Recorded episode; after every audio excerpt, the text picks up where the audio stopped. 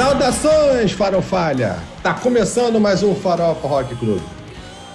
O ano era 1990. Eu não sei vocês, mas eu já começava ali a ser rato de MTV. Uma carreira que durou pouco. Logo depois ela iria pro HF aqui no Rio de Janeiro e eu me desligaria. Mas foi tempo suficiente para eu mergulhar no rock and roll e escolher a minha banda número um. Todo moleque nos anos 90, todo moleque que se respeitasse, tinha sua banda número um. À época, a minha banda se chamava Guns N' Roses. Difícil não ser também, né? Porque no top 10 do Disque MTV, o Guns N' Roses tinha cinco faixas. Patience, sempre em primeiro lugar. Também tinha Welcome to the Jungle, Paradise City, Sweet Child Mine e uma versão ao vivo de Knock on Heaven's Door Bob Dylan. Isso em 1990. Em 1991, Rock in Rio, Guns N' Roses. Exterminador do Futuro, Tommy Guns N' Roses. Era uma overdose. E nesse clima, em novembro desse ano, aconteceu um dos maiores lançamentos da história da música mundial. Algo sem precedentes e sem perspectiva de repetição futura. O Use Your Illusion.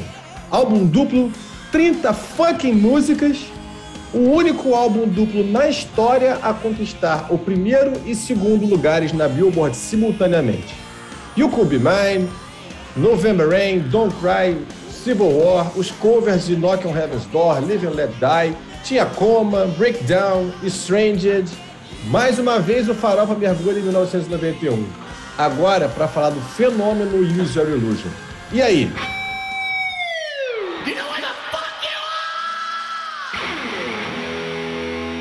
O tema que abre esse episódio é You Could Be Mine. É a nona música e o primeiro single do álbum Use Your Illusion. No caso, no Use Your Illusion 2, de 1991.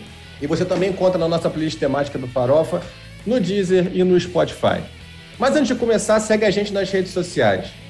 Arroba FarofaRC no Instagram, FarofaRC para os nossos dois perfis no Deezer e no Spotify para você acompanhar as playlists que a gente faz para cada episódio. Em cada, em cada episódio a gente faz uma playlist temática, como eu sempre digo, e nessa playlist a gente coloca todas as músicas que a gente vai ter o papo, que a gente falou ao longo do bate-papo. E arroba Farofa Rock no Twitter. Segue a gente. E com vocês hoje, os farofeiros sabe nada de sempre, Juliano Fonseca. Fala, meu povo, Juliano Fonseca de BH, para falar de User Illusion. Muito bem. Direto das terras do Planalto Central, Tiago de Paulo. Boa noite, bom dia, boa tarde, todo mundo. Bora falar do, da minha maconha, minha porta de entrada, primeiro disco da vida, User Illusion. Muito bem, garoto. Aquela que tá com banana amarela que ninguém consegue ver, cara, é o próprio Axel Rose aqui com a gente. Karina Cole. Olá, olá. Karina Cole, direto de Porto Alegre, para esse spin-off do episódio mais querido do Farofa, de 1991. O primeiro spin-off, né? Primeiro spin-off de 1991, isso aí. E voltando de um grande ato, depois de muitos episódios aqui no Farofa, o outro especialista em Guns N' Roses da casa, Júlio Guimarães. Fala pessoal, estamos aqui de volta. Vamos falar bastante desses dois álbuns para mim, maravilhosos, gosto muito. E é um prazer estar aqui com vocês e falar um pouco desse clássico do rock. Muito bem. E junto dos Sabe Nada, o cara que faz a coisa acontecer. Bem-um ao Arter. Errei.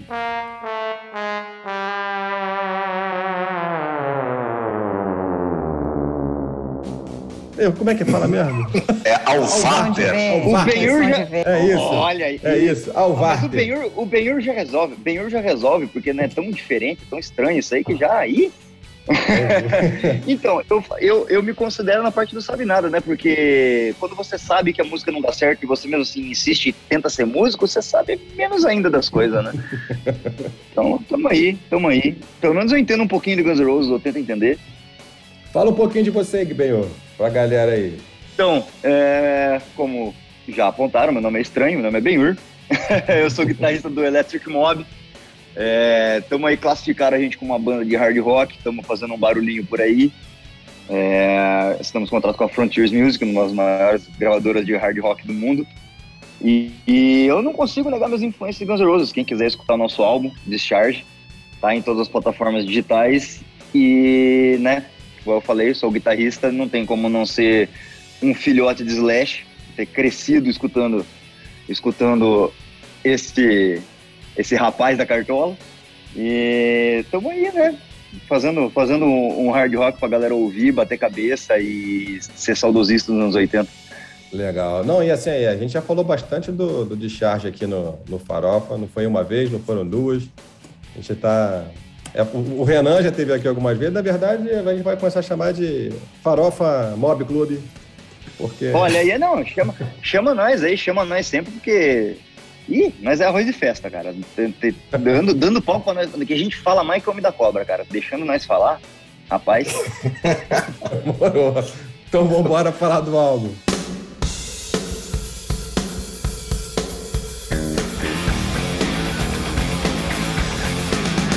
Galera, para começar, acho que vale a gente falar um pouco do que, que aconteceu no contexto né, do, do lançamento do Zero Illusion. É, não do lançamento, mas um, um pré-lançamento. Né? Em 91, o velhinho aqui já era fã de Guns. E digo mais, como eu falei na introdução, era minha banda número um. Carinão, vou abrir com você, cara. Recapitulando, o que, que era o showbiz em 1991? Então, eu acho que eu dei uma puxada ali no episódio de 1991 e vamos puxar a audiência também, né? Quem quiser saber melhor, pode escutar Isso. o episódio de 1991 na sua integralidade, porque lá tá bem explicadinho, né? Vamos aumentar a audiência aí. E depois a gente pode botar o Pix também pra galera. Um...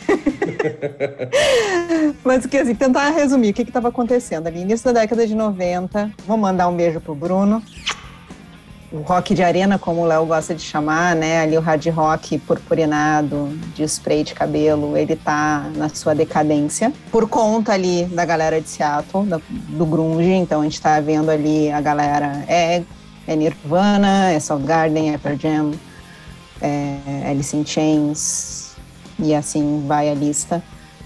Uh, tá começando a ganhar o cenário, mas ainda tem ali né, uns, uns guerreiros uh, lançando grandes álbuns e, e, álbuns que atingiram ali um, um patamar bem uh, de reconhecimento, e o, o Guns não é diferente. Né, o, o User Illusion vem nessa, nessa pegada. O, o Skid Row tá nessa pegada também é na época do Black Album, do Metallica, então a gente tem ali bastante coisa acontecendo e bastante, é um melting pot, né? A gente tem grunge, a gente tem hard rock, a gente tem heavy metal, e é isso que está acontecendo, assim, no, no showbiz. E é, e é, um ano de grandes álbuns, né? Não é à toa que teve ali um episódio só sobre 1991 e a mídia de rock em geral falou muito sobre isso, né? 30 anos de 1991, esse, essa loucura de vários estilos, várias coisas que coisas que estavam em decadência, coisas que estavam em ascendência e e acho que essa questão até do, do rock, vamos chamar de rock, vamos generalizar um pouquinho para não, não, não botar em caixinhas, uh, se tornando até um pouco mais comercial, né? Léo falou de, de MTV, a MTV trouxe muito isso também, uh, da gente conseguir ter acesso mais fácil ao que está acontecendo no, no show business de, de rock and roll. Uh, e acho que, em resumo, é, é, é um pouco isso que está acontecendo. É, e aí você, você tocou num ponto que eu acho importante, né, que até a gente, a gente já eu trouxe na introdução, que é isso, que é a MTV estava internacionalizando a música, né? A gente, antes da MTV, a gente tinha o quê? A gente tinha rádios locais, que não, não, seria, não eram nem rádios nacionais, eram rádios locais. Cada, cada estado do Brasil tinha um. E agora a gente tinha MTV para pautar os gostos do mundo inteiro, porque assim, a MTV nessa época já estava em todos os continentes, já estava em 23 países na Europa, 9 na América Latina, nos Estados Unidos, no Japão, Austrália e na África, no Quênia ele estava também. Então, pô, Uma você... linguagem visual totalmente diferenciada para realmente conquistar a galera. Exatamente, né? o jovem, o jovem Jovem. Né? O jovem. E aí, pô, você coloca as principais marcas da música norte-americana e inglesa para todo mundo ver, você, aí você começa a justificar um fenômeno mundial sem precedente. Assim, não é sem precedente porque você tinha lá Beatles e tudo mais, mas o alcance que essas bandas tiveram nessa época, né? Beatles, os Beatles levaram mais tempo para fazer, teve né, um contexto diferente, tudo mais. É, mas no volume que vinha era um troço assustador, né? É, é e, e, e, o Guns, assim, além de, dessa questão da MTV, não é como a gente estivesse falando de uma banda qualquer, a gente estava falando da banda no auge dela, né? Tipo, ela estava no topo do mundo, né? O User Illusion ele era quase uma celebração do Guns no topo do mundo. Eles estavam surfando um sucesso sem precedentes, né? E aí você pega uma banda que, que era um baita de um sucesso. Não estou falando que não aconteceria, mas ó, talvez eu não fosse esse fenômeno desse tamanho que se tornou nessa época. Que foi, cara, pra... aí eu vou dar o meu exemplo aqui. É, Guns N' Roses, é, o Giant Mine era trilha de uma novela, mas eu também não tinha muito de ficar ouvindo, saber o que eu sabia que já tinha ouvido aquilo ali, mas não. Né? Agora, você saber quem era o cara e, e ir atrás, e a minha banda preferida, eu acho que esse volume, essa frequência para ter Guns N' Roses, Guns N' Roses, a, a, MTV ela acabou tendo um baita de um papel. Eu tenho certeza que não foi só no Brasil. É, mesmo porque vivíamos um período pré-internet nessa época. Isso. Fora a MTV, a única maneira de você conhecer a banda, além de ter o disco, é comprar uma revista. Você saber quem é a banda, ou é na capa do disco, ou no verso, no encarte, ou comprar uma revista com foto da banda. É showbiz na época, é, não tô lembrando, mas... Aliás, a, a showbiz... Brigade, Top Rock... Na época era, era bis, era, bis. Era bis, era né? só bis. Era bis Aliás, a bis fez uma edição com as letras traduzidas Sim. dos dois discos que eu tinha e era minha bíblia. Era, era, era, era, aquilo que então, começou a me ensinar o inglês. É. Você era, isso, era, era levado meu professor de inglês é, é revista. E você era Exatamente. elevado a um outro nível se você tivesse essas revistas. É verdade. Exato. Eu lembro, Porque, assim, eu lembro da minha tia. Caramba. Super. Eu lembro da minha tia, até hoje eu lembro da minha tia é, pegando e lendo a letra de 14 Years e falando assim: Nossa, meu Deus, mas que menino sofrido, que, que coisa, coisa, né? Enfim. Isso. Mas assim, é, trazendo, eu... trazendo a realidade para a revista, pode ser que, que, que, que, estourasse do mesmo jeito, mas acho que levaria um tempo muito maior sem, sem a MTV, sem os videoclipes, sem, sem show, sem, sem que a MTV proporcionava, né? Eu tenho uma visão, tipo, de, de alguém que é um girino, né? Porque eu nasci em 94, o que, que eu posso falar do que aconteceu em 91? Mas, cara, hoje, quem é que não. A gente que curte som, quem é que não passa um dia sem ver um clipe, mas você tem a vontade de assistir uma parada, você vai lá e vê. Simplesmente é. digita no YouTube e você assiste o que você quer. É. Então, imagina o quão frenético você tinha que ser para igual é, não importa que país você esteja, se fosse aqui no Brasil ou nos Estados Unidos, para você ligar e pedir o clipe que você quer, porque você quer ver essa banda, você quer consumir esse conteúdo, e você não tem na sua mão, você não tem um clique de distância você. Você vai ter que ligar e torcer para que um monte de gente também ligue para esse clipe passar para você poder ver ele uma vez no dia. É então, e, e, o Guns N' Roses foi essa parada também de teve muito visual, né? Aproveitou da MTV porque era um visual massa. A galera já tava cansado. Tô falando tudo no agismo, né? De novo, eu sou 94. Então, mas eu tava cansado daquele rock farofa, daquele visu que, tipo, copiado ano após ano, banda após banda. E veio o Guns N' Roses que começou com uma banda de glam ali, que tinha um visu pseudo-glam.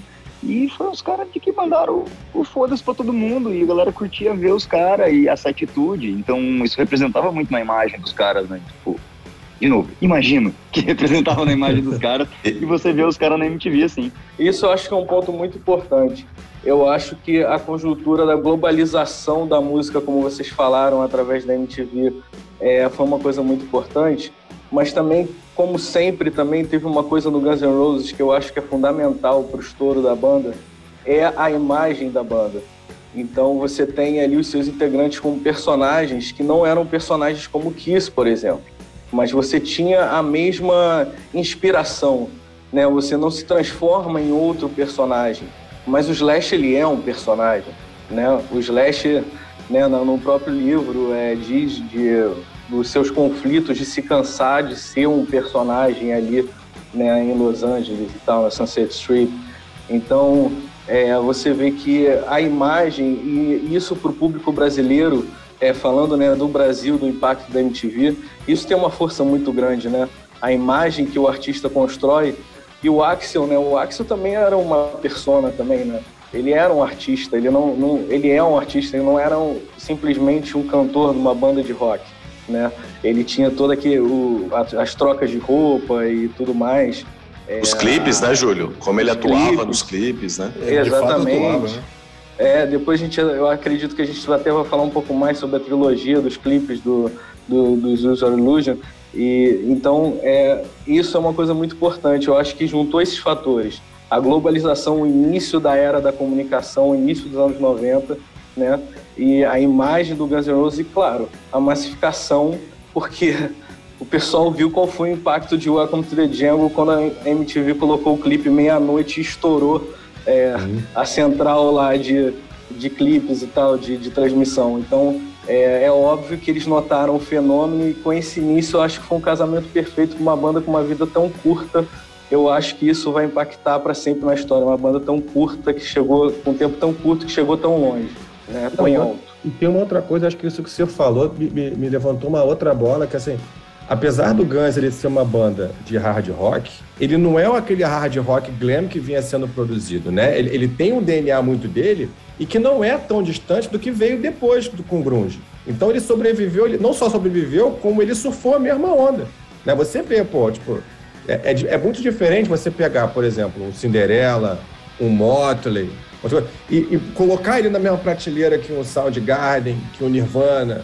São, são sons completamente diferentes o, o som que o Guns fazia era um som que se encaixava muito bem no que veio depois. Então essa transição para o Guns não existiu, porque na verdade ele estava ali fluindo entre uma coisa e outra. Né? Esse e o Skid também surfiu um pouco, é. surfou um pouco isso, Concordo. porque também era. É, mas o, o Sebastian ele era, ele tinha um visual um pouco mais glam, né? Ele tinha aquela, parecia que ia vir uma, uma lata de spray em qualquer momento do lado do Sebastian. Parece, ele, eles Mas mudaram ele um pouco juntos, né? Eles mudaram um pouco é. juntos. Acho até pela proximidade da, dos dois, assim. Também. É, mas, é mas, o Skid era muito, que... muito, era muito forte também, né? É, não era vê... alegre, vamos dizer assim. Não, é verdade. Mas você vê, por exemplo, o visual do Axel no clipe de Welcome to the Jungle e a transição para o Illusion foi uma transição é, mercadológica e de imagem, de construção de artista muito grande né? Ele mudou muito. Mas né? eu acho Mas que é tem uma coisa sentido, também, né? muito no sentido essa, contrário, essa... Júlio. Eu acho que é muito. Acho que talvez o visual dele no Welcome to the Jungle era um visual para surfar uma onda glam que eles Pode não ser. gostaram tão adaptados depois.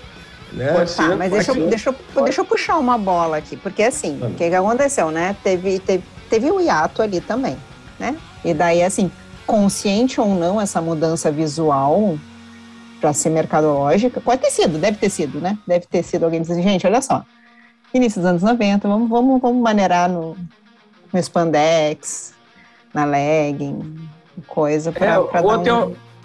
ou até uma evolução, até mesmo, né? É, eu acho. Uma evolução. Natural, é, né? Não, não, é, por exemplo, você pega o clipe, o clipe de, de, de Welcome to the Jungle, como, como o Júlio falou, você tem um Axel com aquele, com aquele spray de cabelo e tal.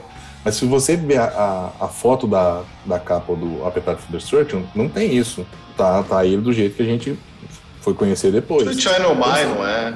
Sweet Iron Mine, que, que, é, que foi o, que bombou. É, só foi o, o Welcome to the Jungle que foi o Welcome primeiro vídeo. Você pega as fotos e vídeos é, pré-Appetite, aquele é o visual. Tinha o, o Axel usando, o, tinha shows com, com o cabelo daquele jeito, todos parafatosos, e tinha, tinha o cabelo normal é, sem spray nenhum.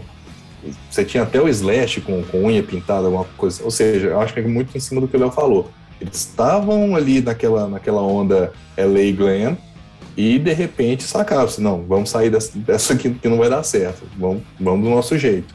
E aí, do, do lançamento da Petade para frente, seguiram o próprio caminho.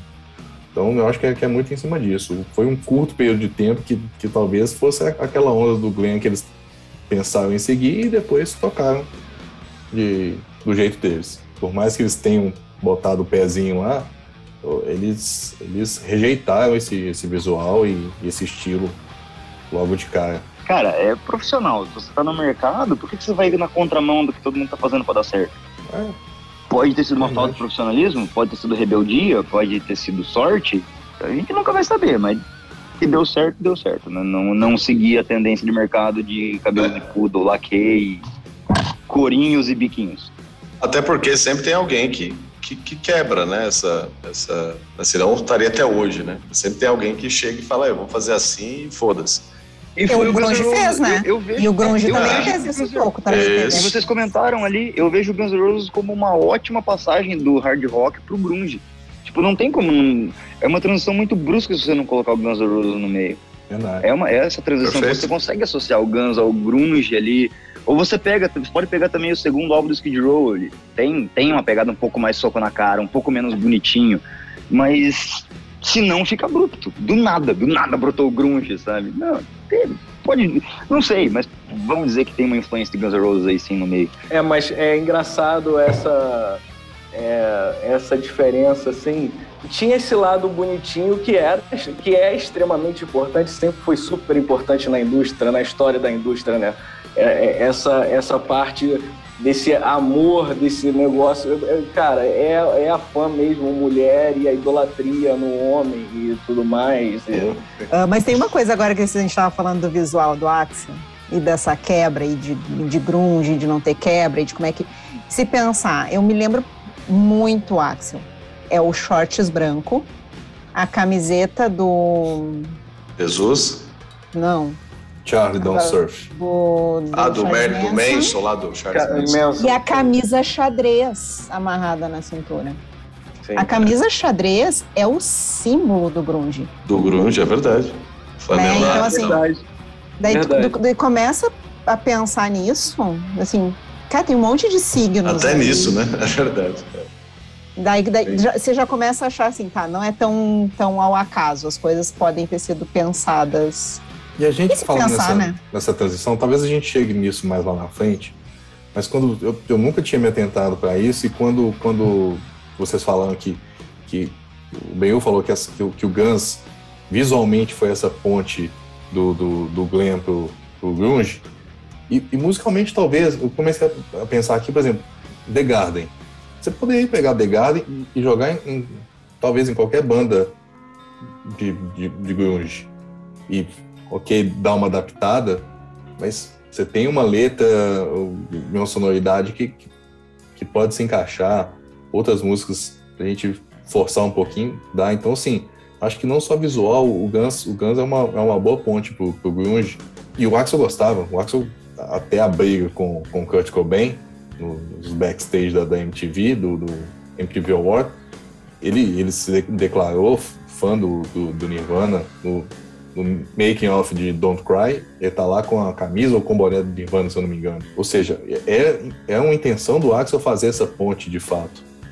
E eu acho que, que funciona bem enxergar tanto no visual quanto, quanto musicalmente essa ponte que o Guns, que o Guns fez. Porque foi uma das poucas, tirando bandas de, de heavy metal, Metallica, Iron e tal, foi a banda que sobreviveu a esse essa transição, né? E talvez assim, né? É, e, e, talvez, né? O Júlio falou isso e é um negócio também que parando para pensar aqui nos últimos dias antes da gente gravar aqui e o Júlio citou bem isso. É, o Benhur também de uma forma mais, né, que a gente é besta de ser fã do Grandes com tão pouco material. É, é, é muito surreal, assim, para mim, às vezes, pensar que uma banda que lançou três discos não vou contar o Spaghetti, não vou contar o Shines, é três discos de verdade, né?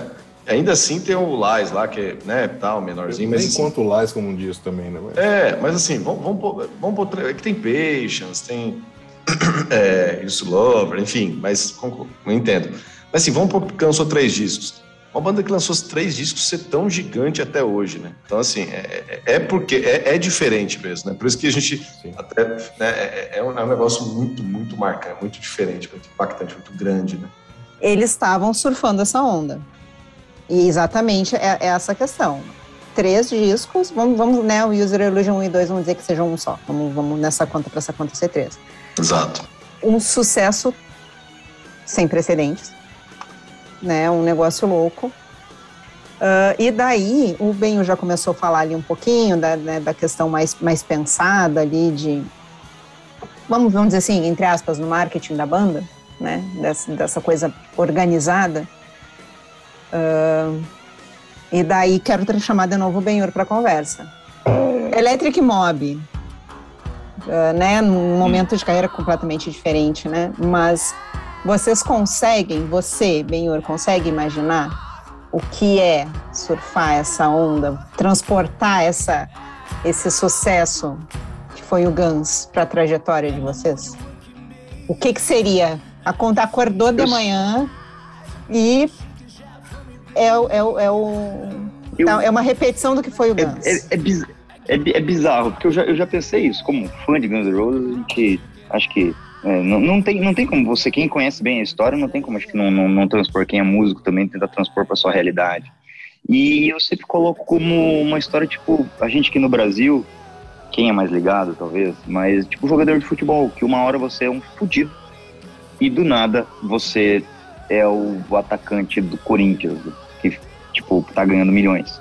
Uma, uma galera que, porra, quem, quem vê alguns relatos, assim, do começo da carreira, que os caras realmente não tinham nada, nada, eram realmente uns fudidos que estavam ali na, na Sunset Strip tentando fazer uma parada acontecer.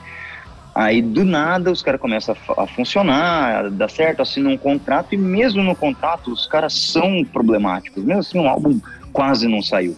De repente sai Appetite for Destruction e não vai para frente. Os caras ficam um ano rodando e não funciona. A gravadora tava, tipo, cortando já os gastos e eu, eu tô nessa fase de, tipo, tentar fazer um álbum rodar, vamos fazer o segundo álbum agora. a gente sabe que é um, é um negócio, é igual você montar uma loja. Você vai montar uma loja, não quer dizer porque tua loja é boa que ela vai funcionar. Você tem que ter cliente, tem que fazer, às vezes demora muito para acontecer. O Guns foi isso, lançou em 87, virou em 88 só. Cara, um ano é a mesma coisa que eu, eu lancei meu álbum, beleza, muita gente tem gostado, tem um feedback legal, mas, cara, não é um Appetite for Destruction. E naquela época, até um mês antes do Appetite for Destruction virar, ele não era o Appetite for Destruction. Ele era só mais um álbum. E, de repente, os caras começam a, a, crescer, a crescer, a crescer, a crescer. E isso não tem como você não comparar com uma carreira de jogador de futebol que, do nada, não tem nada nem para comer, tá no CT lá com sei lá mais quantos moleque e de repente vira, igual eu falei, o atacante do Corinthians ali tá ganhando milhões. Ou de, aí de repente ele é vendido para Europa. E cara, o que que é? O, o, acho que o cara ganhou um mês o que ele ganhou na, na, vida inteira dele antes. Então é uma parada meio, meio absurda, assim. E né, no aspecto de Use Your Illusion já era a maior banda do mundo. Eles viraram isso e, cara, em três anos você sair. Três, peraí, eu péssimo em matemática que seja, tipo, vamos colocar. Imagina qualquer um de nós aqui, em cinco anos, você tá trabalhando igual um arrombado para fazer virar teu trabalho. E de repente você é a maior banda do mundo. Tipo, você tem o mundo inteiro aos seus pés, assim, porque você é maior, uma das maiores celebridades do mundo no momento. Não, não tem como você sair são dessa parada. Não, é muito complicado você, você lidar com isso. E é muito bom ao mesmo tempo, né? Igual o atacante do Corinthians. Qualquer jogador que joga na Varsa vai querer ganhar um salário milionário. Ou não, nós vamos botar aí para jogar na Europa. É, é, o objetivo de qualquer banda e você conquistar isso em tão pouco tempo. O que eles conquistaram em um álbum, já no, igual vocês comentaram, o Lies também não é um, não é um álbum, é uma jogada de marketing da gravadora, de que aproveitou que deu certo em 88. Vamos lançar o, um segundo álbum e tem ali primeiro e segundo na Billboard, por puro marketing, né, por, por jogada de negócio. E de repente no teu então, segundo álbum, você já faz uma turnê mundial, você já é a maior banda do mundo. Pô, Bon Jovi aconteceu isso, virou grande no terceiro álbum. E só fazendo, e só fazendo um, pegando essa comparação que você fez bem com o jogador de futebol, né, que, que é verdade, é, é, bem, bem, bem isso mesmo. O Slash fala lá da noia que ele ficou de voltar para o lugar que ele era um, que ele ia sempre, e os caras olhar para ele achar que ele era um deus e ele ficou meio xarope. Mas é, tem jogador de futebol que segura a onda e, e, segue uma carreira bacana, né? Tem jogador de, de futebol que não segura a onda e, e se perde. E, e, talvez seja por isso que, que o Gans, nessa comparação, ficou aí 4, 5 anos e, e não, infelizmente, né? Tem uma entrevista do Duff, é, logo após os quatro, eles abriram quatro shows para os Rolling Stones em 89, em, em Los Angeles. E, e no final do show tá, tá ele saindo com o Easy ele olhando o alto da escadaria, tá vendo o Kate Richards entrar numa limusine, é o Mick Jagger entrar em outra, cada um entrando na sua limusine, cada um com três advogados. O Duff vira por isso, cara, nunca vamos ser isso aí, beleza? Beleza. Seis meses depois eles eram aquilo ali. Errou! É muito louco, cara, porque você cai dentro da onda e a onda te leva. Não tem, não tem pra onde correr.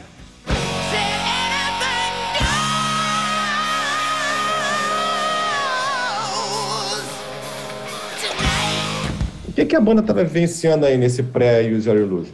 exatamente o que você falou, né? Você comentou, tipo, ah, pô, vamos olhar pro, pro, pro Mick Jagger, a gente não vai querer ser isso, mas, mas somos. O, o que que era a banda nesse, nesse momento aí de, antes do lançamento?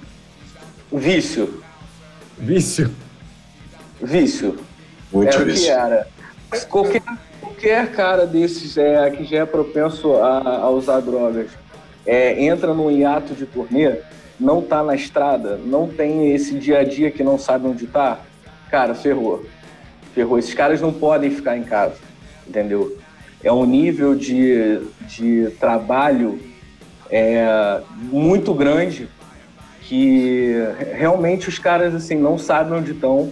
E quando o cara usa droga, então, meu irmão, ainda mais no nível do Guns N' Roses, o Guns N' Roses é uma banda que era muito verdadeira e eu acho que vocês que viveram a época podem falar com isso com mais, muito mais propriedade assim do que eu é, nesse sentido de que, cara, eles iam todo mundo sabia que era uma banda que ia acabar rápido, seja porque alguém morreu ou porque é da merda, entendeu? É uma banda tipo para mim que vivenciei era tipo uma Amy Winehouse, sacou? Tipo, vai dar merda alguma hora, entendeu? O bicho vai pegar. O, o, o Sebastião Bar, Júlio, o, só nessa ah. linha, o Sebastião Bar brinca e fala assim que essa entrevista que eu vi, que é muito, muito bacana. É, o Sebastião Bach fala assim, cara, a gente chegou no Steven Adler e falou, mano, como você conseguiu ser expulso dos Guns N' Roses? Que, que merda que você fez? Como você se, você se drogou mais que os caras? Você farriou mais Sim. que os caras? Sim. E aí que o que o Léo perguntou, realmente, é o ano de 89 pro Guns N' Roses é, foi um ano de tipo assim, acabou a turnê do, do Appetite, que foi bem pequena, né? Não foi uma turnê grande. E, e já entraram no estúdio porque o sucesso foi gigantesco e em vez deles aproveitarem o sucesso na estrada, eles aproveitaram mais no estúdio. Né? Então teve o ano de 1990 que também foi super parado, né? E todos eles é, lutando contra as drogas, tirando o Axel, né? Porque o Axel ele é um ser, pelo que a gente lê e né, das histórias, ele é um ser acima desse tipo de coisa, né? O, o, a personalidade dele não permite que ele seja viciado em alguma coisa, né? Então ele é um cara é, com uma cabeça muito diferente e muito é, única nesse sentido, de ser uma pessoa difícil, enfim, né? De todos esses problemas psicológicos do Axel Rose, né? É, mas esse pré-user illusion, é, é, pelo que a gente sabe, né, né Juliano? O Juliano pode, é, que é expert também, então pode dar uma contribuição. Realmente foi um, foi um tempo muito parado, que aí teve aquela apresentação última do Steven Adler com o...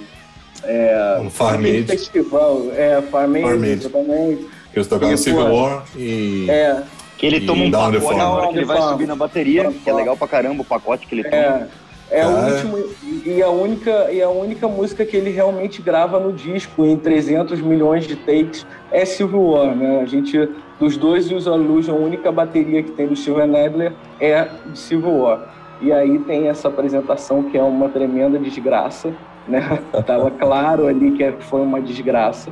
Que aí vem realmente que vem a grande virada quando a banda volta em turnê novamente, né? E aí a gente chega nos e chega na explosão que foi. É porque, é, como o Júlio falou, você tem uma banda que não tinha nada, cinco ou quatro viciados, parado em casa com dinheiro. Só, vai, só pode dar merda, né, velho? Não, não, não tem muito para onde correr. E e, e culmina com, com, essa, com essa apresentação no, no Farm Aid, que, como o Benhu falou, o Adler vai subir na bateria, ele erra só por uns 4 metros o, o degrau da, da bateria e toma um capote logo chegando. E, e o resto da apresentação é, é, é um caos. É, e, e, é estranho, tipo assim, muitos botam na conta do, do, do Steven Adler é, o quão ruim foi essa apresentação, mas eu tava revendo ela hoje e, por exemplo, o Duff erra. O Duff erra duas ou três vezes também. Ou seja, foi a banda toda. O Steven Adler estava no, no, pior nível, mas a banda toda erra, erra muito nessa, nessa apresentação. A banda que estava parada, né? De repente também. se unem para tocar uma música nova de quase seis minutos, com algumas variações um pouco maiores e, e e a Farmade, o, o, o Steven Adler diz, diz que nunca tinha tocado. Tocou pela primeira vez na, naquele dia. Então, assim, tava tudo perfeito para ser o caos da apresentação. Dá pra e... ver o Duff guiando, né? Dá pra ver o Duff o tempo todo. O tempo todo, o Duff subindo no, no, no, no, palanquezinho da, da bateria ali, guiando o Steven Adler na, na música. Aí, Tanto na a gente pega umas manhas. Na, na família. É, a gente pega umas manhas de palco, assim, cara, cê, eu assistindo o show, você vê o olhar de um músico pro outro, assim. Eu. Às vezes você não, você não escutou a cagada, mas você viu, pô, aconteceu alguma cagada ali. Sabe? Porque Sim. você olha, então, a, o Duff na frente da bateria, mexendo a cabeça, o jeito que ele mexe a cabeça, você vê que ele tá guiando, mas porque tá muito para trás o tempo, sabe? Ninguém tá acelerando. Tem um esquema de que nessa apresentação eu já vi, revi várias vezes e eu, eu não acho ela catastrófica.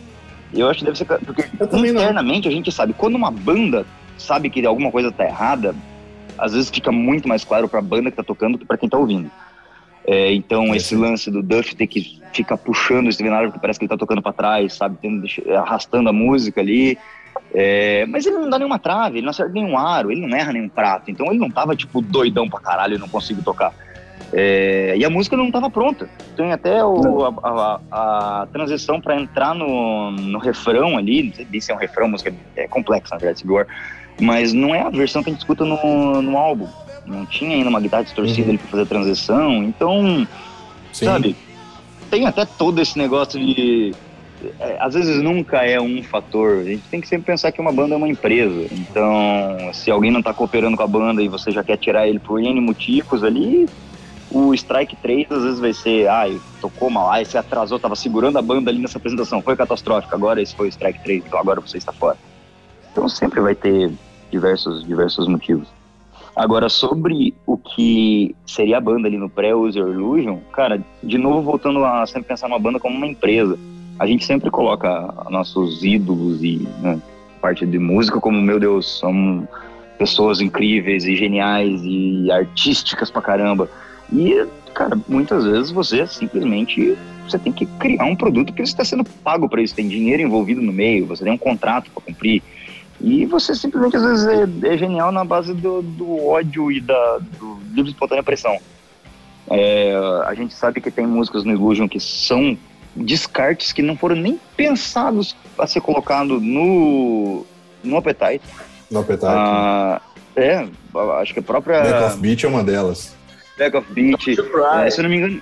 Don't Cry, é, November Rain já tinha sido, já era muito mais antigo. É, então mas, você simplesmente. Mas, assim, no caso do Don't Cry November Rain, é, ela foi guardada, né? Foi, foi mais estratégica. É, ela não que, combinava, que não combinava, não combinava, não combinava a estética. É. Mas você tem um apanhado de músicas, você tem, igual vocês falaram, é, pessoas já tinham problemas com droga e de repente você bota, bota dinheiro na mão delas, isso já foi um problema no Appetite. O Slash fala no livro dele, cara, a gente deixou de ser um bando de desordeiros para do nada ser um bando de desordeiros com apoio corporativo. Cara, eu, eu andei pesquisando esses tempos qual foi o advance do Guns N' Roses no Appetite for Destruction. Quanto que a gravadora deu para eles antes uhum. deles entregarem o álbum. E como funciona o advance? A gravadora deu 10 reais para você, você não tem que pagar de volta para a gravadora, mas você só vai receber seus royalties de novo quando a gravadora recuperar os 10 reais que ela te deu. E eles receberam, eu não vou, não vou falar com certeza, mas eu lembro que foi um número absurdo. Tipo, eu, conver, eu lembro que eu olhei esse número e converti para os números de hoje e dava tipo, sei lá, 200 mil dólares, uma coisa assim, absurda. Para uma banda que você não tinha o que comer direito e de repente você ganhou isso de advance e depois tua banda explodiu, caralho, é muita coisa. E de repente, para você fazer o. E aí todo mundo, né? Drogadão 100% ali. É, gastando, né? De novo, o, o, Slash falando de que deixaram de ser desordeiros. Desordeiro acho bonito, né? É um jeito de falar que você é um, um arrombado que gasta todo dinheiro e só faz merda. Pra ser um desordeiro com apoio corporativo. E aí do nada você é o maior banda do mundo e aí você tem que fazer um segundo álbum, porque você tem um contrato. Você é obrigado a fazer um segundo álbum. E só que você tá muito ocupado ficando doidão. E acho que deve ter chegado ali em 89, cada um, eles, acho que o, o Liza é de 89, né? 88. Sim. É.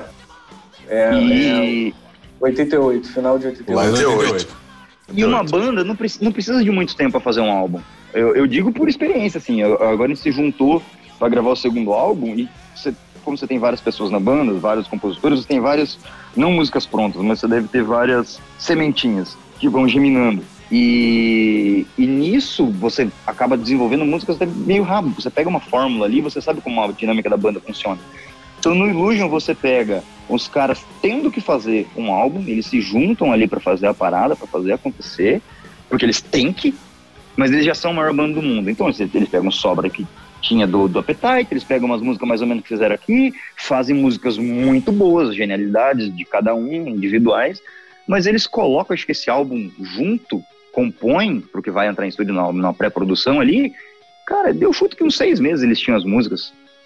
É, não, não, não imagino um papo, mais do que isso. Fala até um papo que rolou um bootcamp em Chicago, não sei se pode foi em 89, e cada um levou as suas linhas criativas e tal, eles chegaram a um número de 35 músicas e tal. E aí só foi gravado em, em 90, antes do ali final de 89, início de 90. Né? E aí Cara, 90 eu me juntei, começou a ser gravado. Ó, eu, eu na minha, na minha, na minha, como é que fala? Eu, no ser humano de bosta que sou, e no, no, no resto do Electric Mob, cara, a gente se juntou em, em duas sessões de, de pré-produção, cada uma de, de 15 dias, mas então em um mês, diretão, a gente tem gravado 20 demos pro próximo álbum. E, cara, eu não sou o Slash. O Renan não é um Axel Rose. Claro, tem essa parte que a gente endeusa os caras. Mas se eu fiz isso, se a gente fez 20 músicas, e não é tipo. São 20 músicas que a gente acredita. Então, se vão sair 11 músicas que, que vai entrar no álbum, são músicas que, porra, a gente considera boas. Imagina os caras, eles devem ter tido muito mais música. Ainda para decidir fazer um álbum duplo, tem muita coisa que muito fã de Guns não ouviu e foi descartado, que nem chegou a, a ter uma demo propriamente gravada, mas você compõe muito fácil. Quando você pega a fórmula da banda, você faz. Você faz as músicas. Ainda mais quando você já é o Guns Roses. Eu imagino, a gente comentou sobre o Bon Jovi, quando o Bon Jovi teve que fazer o terceiro álbum. Saiu o primeiro, tinha uma música que deu boa, saiu o segundo, deu uma grande bosta, no terceiro você tinha que mostrar serviço, rapaz. Senão, claro. pé na bunda. Senão não, você, não fale assim. Um, não fale assim. Você vai ser mais um quase. Ah, é mais um quase. que vendeu o segundo álbum do Bon Jovi. E bem o segundo álbum do Bon Jovi com o que foi o terceiro. E aí eles acertaram a mão. O Guns N' Roses não tinha essa pressão. Não. Não tinha pressão não, alguma. E outra coisa, é só, é só uma pequena, é pequena parte de todo o processo, né?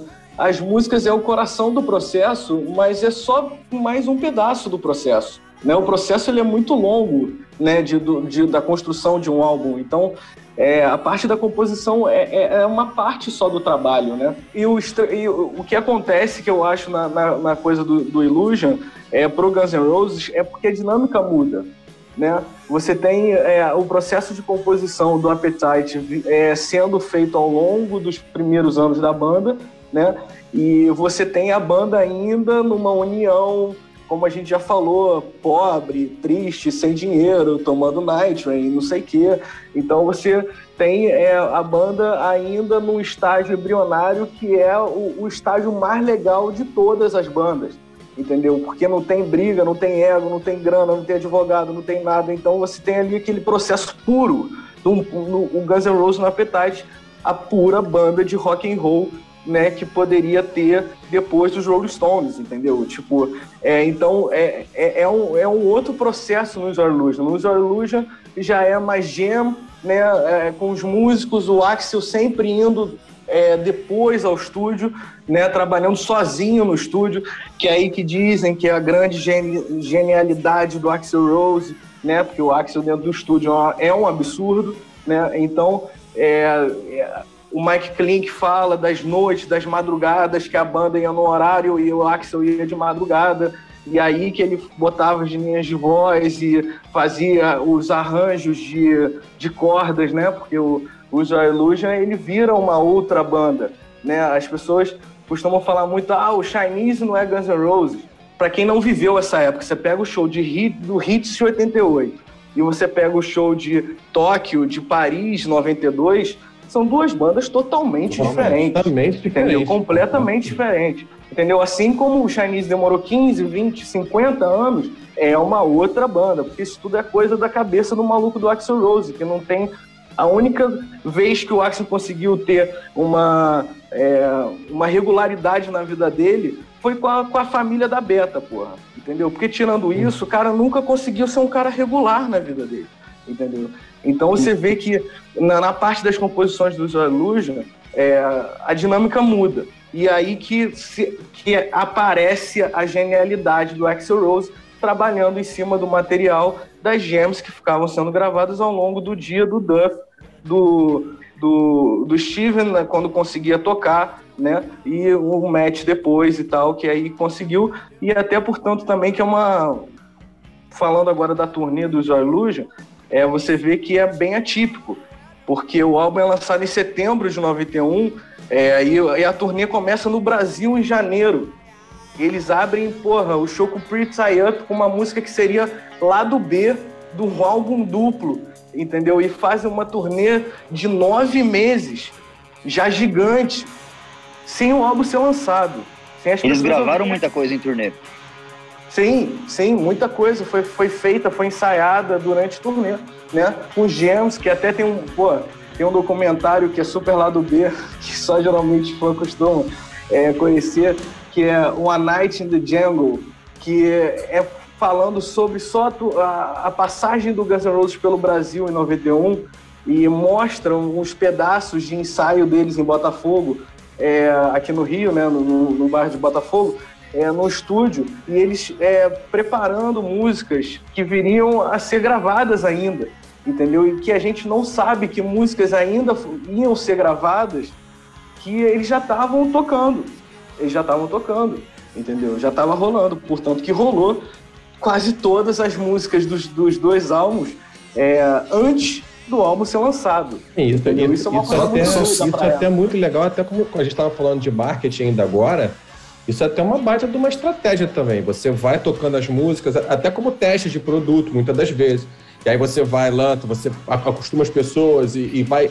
Como eu falei, quando, quando, o álbum, e a gente já vai entrar especificamente no álbum, né? Tem alguns pontos que eu queria falar desse pré. É, quando esse álbum é lançado, ele não, as pessoas não só conhecem as músicas, já estão super familiarizadas com elas, elas querem comprar o álbum, porque muitas delas já consumiram essas músicas nos próprios shows.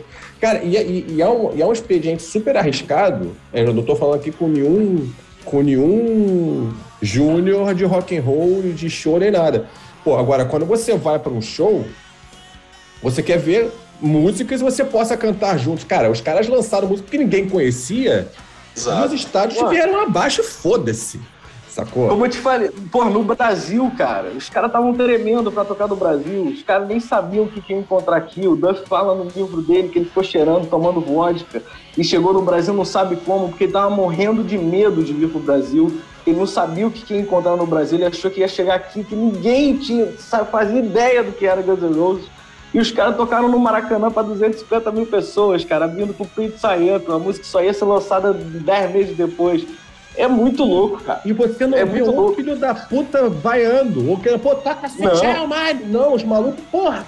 Porque né, não é hum. qualquer um que pode fazer isso, né? Mas aí, aí eu, já, eu, eu já boto na conta do appetite. Eu já boto na conta do tamanho que eles eram. Eles já tinham esse alvará. É, com certeza. É, é, é, então, exatamente assim, esse o ponto. Eles já, eram uma, é, eles já eram uma banda que você não... Exato. Tipo, você não tinha mais o que falar, você só se queria tocasse, uma coisa se nova. Se tocasse Atirei o Pau no Gato, a galera ia... ia já ia ser bom. Pô, e eu já bem, acho, eu já acho esse, aí... esse lance de testar, esse lance de testar as músicas, eu acho que não foi, não foi estratégia, eu acho que simplesmente eles tinham que fazer a turnê, porque tinha data, tinha que ganhar dinheiro e o álbum não estava pronto e eles tiveram que dar um jeito, foi o jeito que deu. E não dava pra fazer show de uma hora como do Appetite, né?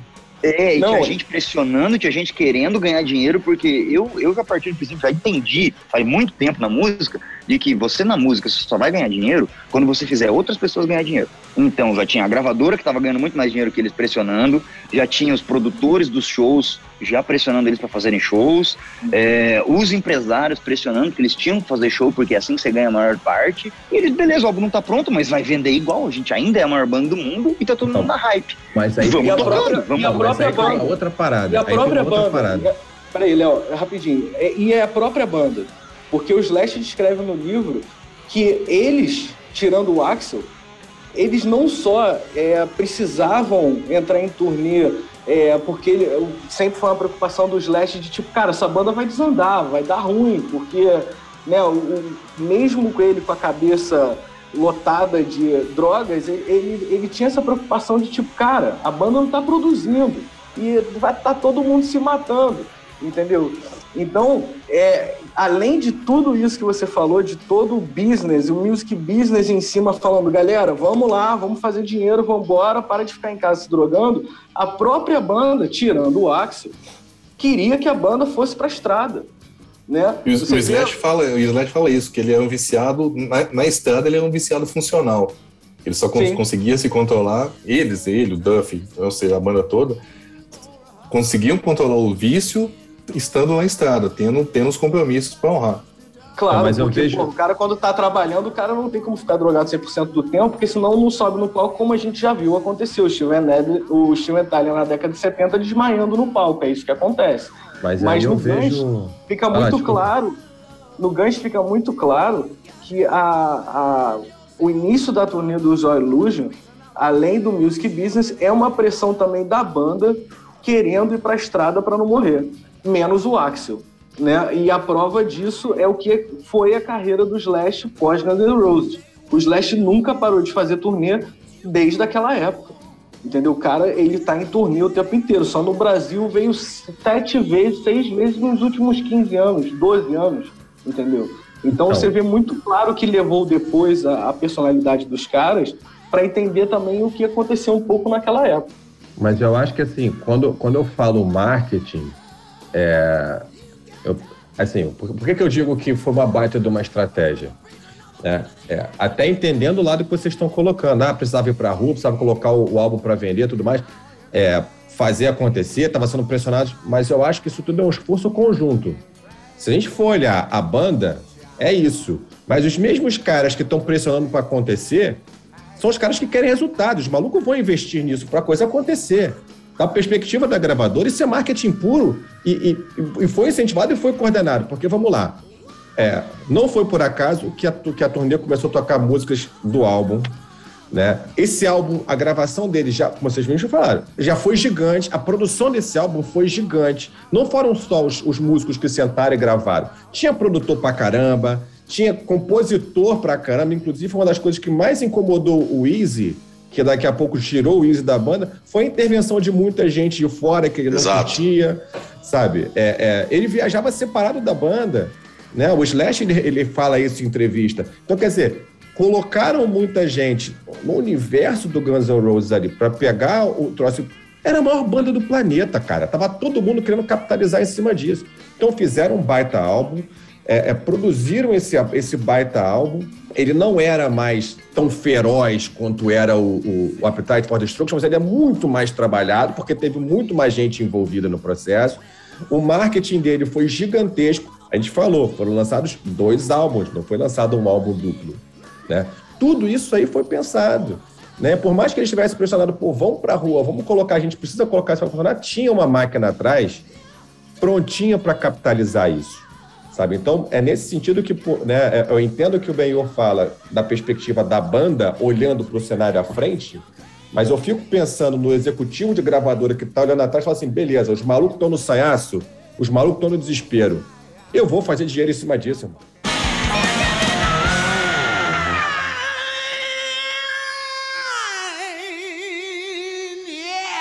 Juliano, fala pra gente aí os números do, do User Illusion aí, tu, tu levantou pra rapaziada.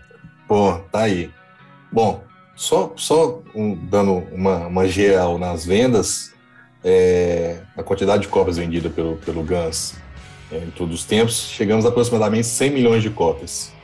O User Illusion 1 e 2, é, o 1 vendeu 18 milhões de cópias e o User Illusion 2, 19 milhões de cópias. Em termos de comparação com o Appetite, o Appetite vendeu 30 milhões de cópias. Então, o Appetite em 87, um disco de 87, e o, o, os Illusion de 91. Uh, é, só para dar o, o, delta desses, desses 100 milhões, vem na sequência o Greatest Hits, foi lançado em 2004, é, lembrando que foi a contragosto da banda, a banda não queria que esse Greatest Hits fosse, fosse lançado, mas foi obrigação de gravador.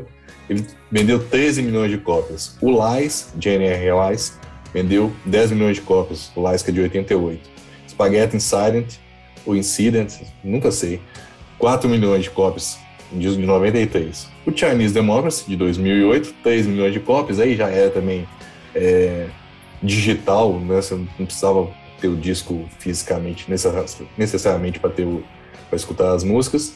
O Live Air, que é a, a, o disco ao vivo, tem, tem apresentações desde 87 até 93, foram 2,7 milhões de cópias, disco de 99. Então, assim, aproximadamente 100 milhões de cópias, só o, o, os Illusions com 18 o primeiro e 19 o segundo. Detalhe, no primeiro dia de vendas foram 500 mil cópias. É muita cópia. Ah, né? ainda, bem, ainda bem que o segundo vendeu mais, porque é melhor. Bem melhor que o primeiro. É bem melhor sou, sou obrigada é. a concordar. Bem melhor então, menos, my, menos My World, né? Todo mundo concorda aqui. Não, pelo my, não My World é sacanagem do X. Todo mundo sabe que deveria estar no Use 1, né? Sensacional. E a, e, a, e, a, Don't Cry, Don't Cry com letra alternativa. É isso. Sensacional. E é um é, Guns tem 28, né? Tem 28, é. porque Don't Cry não conta e My World também não conta não também, conta. né? Verdade, verdade. É, mas sobre aquilo que a gente falou do, do, do ter comentado de foi pura estratégia de marketing. Que eu, não, eu não lembro. Ah, não. O Green Day fez isso de lançou três álbuns, em vez de lançar um álbum triplo, lançou três álbuns agora, faz pouco tempo. Se tivesse sido um álbum duplo, teria vendido 19 milhões só. É, foi o, o, que vendeu o 2. Mas não, eles venderam um, vendeu, como que é? Eu esqueci os números, sou péssimo no número. 18 vendeu milhões 19, o, vendeu... o 1 e 19 o 2.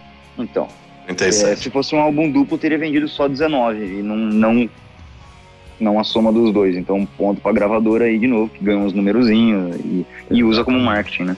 Será? Será? Agora, porque assim, eu, eu, eu, cansei de ver pessoas falando assim, ah, porque eu comprei um e meu amigo comprou o outro, porque cada um só tinha ah, dinheiro para comprar um. Ex, aí, gra, aí gravava o Ex, inclusive, é, é, o Ex, inclusive, deu essa, essa, essa, essa exatamente, Júlio. É. é. que, assim, pô, o legal de lançar dois álbuns é que um, um, cara compra um disco, o outro outro, e cada um faz a sua cópia e todo mundo escuta todas as músicas.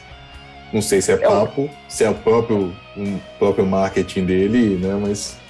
É um bom moço, é um bom moço. É. Querendo é. ajudar os pais todo, Amigo todo da, mundo, da, da Todo mundo fala. Todo mundo fala. Quando fala de User Illusion, fala, ah, é a primeira vez que um álbum duplo tem primeiro e segundo. Cara, peraí, se é um álbum duplo, não tem primeiro e segundo, é um álbum só. Então, a gente já tá falando isso agora em 2021, continua falando disso, e foi uma estratégia muito bem feita. Muito Lançar dois álbuns, duas capas diferentes, a gente fala um, um é melhor do que o dois. Cara, se fosse um álbum duplo, ninguém tava falando isso. E a gente tá em 2021 ainda falando isso. Então, deu muito certo. Deu muito certo. Não, ainda tem outra caralho. coisa, cara. Ainda tem outra coisa. Do jeito que a gente conhece a história 30 anos depois, tem certas músicas aqui, se não fossem lançadas desse jeito, a gente nunca ia ouvir ou ia ouvir um, um outtake, algum, alguma parada assim, entendeu? Músicas que, que são lá do beijo para todo mundo, e é óbvio, entendeu? Não é um álbum com um Appetite for Destruction que as pessoas são obrigadas a conhecer todas as músicas, não sei o que, né? É, não são, mas a gente que gosta da banda, que é fã da banda, cara, pode, muita gente critica, fala, porra, pra que lançar isso tudo, não sei o quê. Porra, ainda bem que lançou, cara, porque tem certas músicas ali que a gente nunca ia ouvir, entendeu? Então, porra, uma carreira tão curta, com poucas Ia acabar, né, Julião? Ia acabar, cara. Cara, ia é menos música ainda pra gente conhecer e a gente curtir dessa época, entendeu? Já Pô, tem poucas? músicas muito boas. Vou levantar uma questão aqui.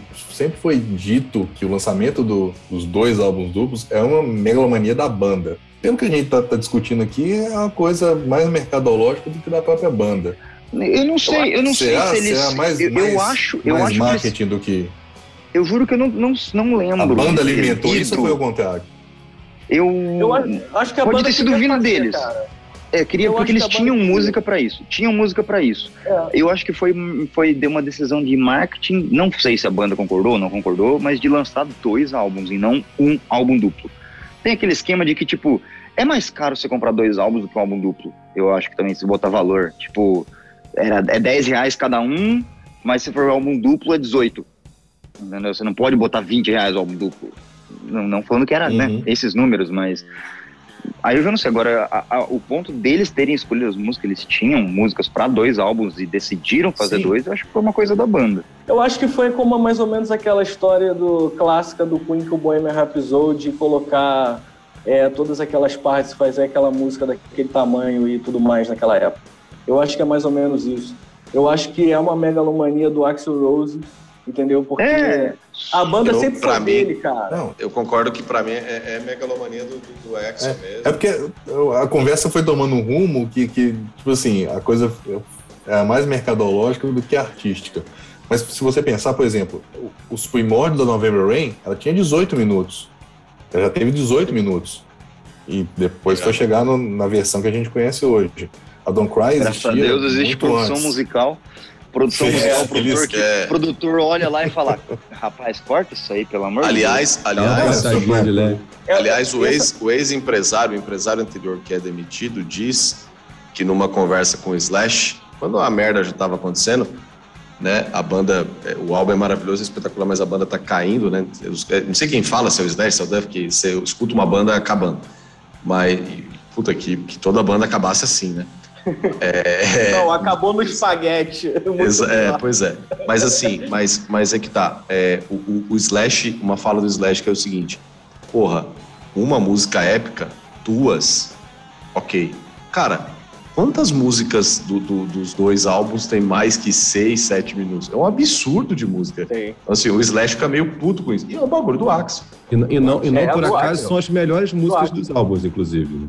Né? Exatamente. Eu, eu tenho uma opinião, eu vou levantar uma peteca aqui, porque eu, eu como músico, às vezes acho que eu, e compositor, eu tento enxergar algumas coisas e identificando a minha dinâmica de composição da banda, do Electric Mob, né, comparando com ah, como é que funcionou isso aqui, por que, essa música é boa, por que isso aqui é ruim, né? A gente sempre vai fazendo laboratórios mentais.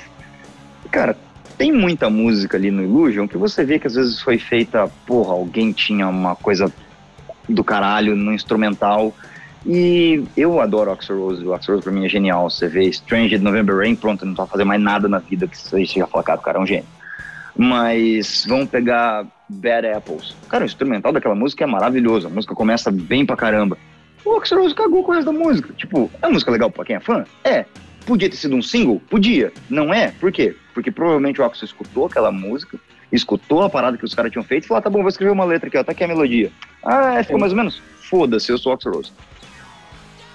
Eu vejo a mesma coisa com Breakdown. Tinha um potencial gigantesco para ser uma Civil War tão boa quanto Civil War não é por causa da melodia, e isso é culpa de quem? É do vocalista. Nesse, nesse no, no, no âmbito do Guns N' Roses, do jeito que eles compunham. Eu sei que poucas coisas o Duff fazia melodia, poucas coisas o Easy fazia melodia, o Slash, porra nenhuma. Então, tem a parte da genialidade, e tem a parte do tipo, ai, tá bom, vamos lá, as crianças querem fazer as músicas aqui, eu não tô afim de fazer, mas eu vou botar qualquer letra aqui, pronto, a música de vocês está feita aqui, deixa eu fazer a minha Strange aqui. Sabe? Eu acho que tem muito disso no Illusion. Muita coisa podia ser descartada, mas todo mundo tava gigante ali, todos Algumas coisas foram, foram, foram, tocadas, né? É, foi tipo, tocadas tipo, ah, no, tá, no sentido pois, de. Fizemos. toma aí. Essa música é legal, o instrumental é massa, ah, mas a melodia não tá tão boa, não vai virar. Ah, é um álbum duplo mesmo que a gente vai fazer? Ah, então, então vai entrar. É, o, então, que eu, eu tenho certas coisas assim, por exemplo, é, a parte da dinâmica da banda ter mudado, né? Não faziam-se mais músicas em conjunto naquele, naquela casa lá, naquele apartamento que eles tinham lá anteriormente, né? Então, é, o Illusion, ele, ele não é um processo só, né? Eles são vários processos. Você tem ali a parte, é, o Easy, né, que é, a minha ideia sobre o Guns N' Roses é que a banda desanda a partir do momento que seu principal compositor vai embora, que é o Easy, né? O Easy ele é o principal compositor, inclusive escrevendo muitas letras com Axel também, né? tanto quanto na parte é, de arranjo, de melodia, como também na parte de letra, né? De letrista. Então, é, você tem várias dinâmicas. Então, por exemplo, Coma é uma música feita basicamente pelo Slash. O Slash chega com a música praticamente pronta, com todos os riffs prontos, faz a jam lá com, a, com, com o Duff, com, com o Matt Shoron e tal, e a música fica pronta e o Axel vai lá e coloca uma letra em cima. Mas a música claramente é uma música slash, né? É uma música muito claramente slash. E é claro, November Rain é uma música claramente Axel Road, né?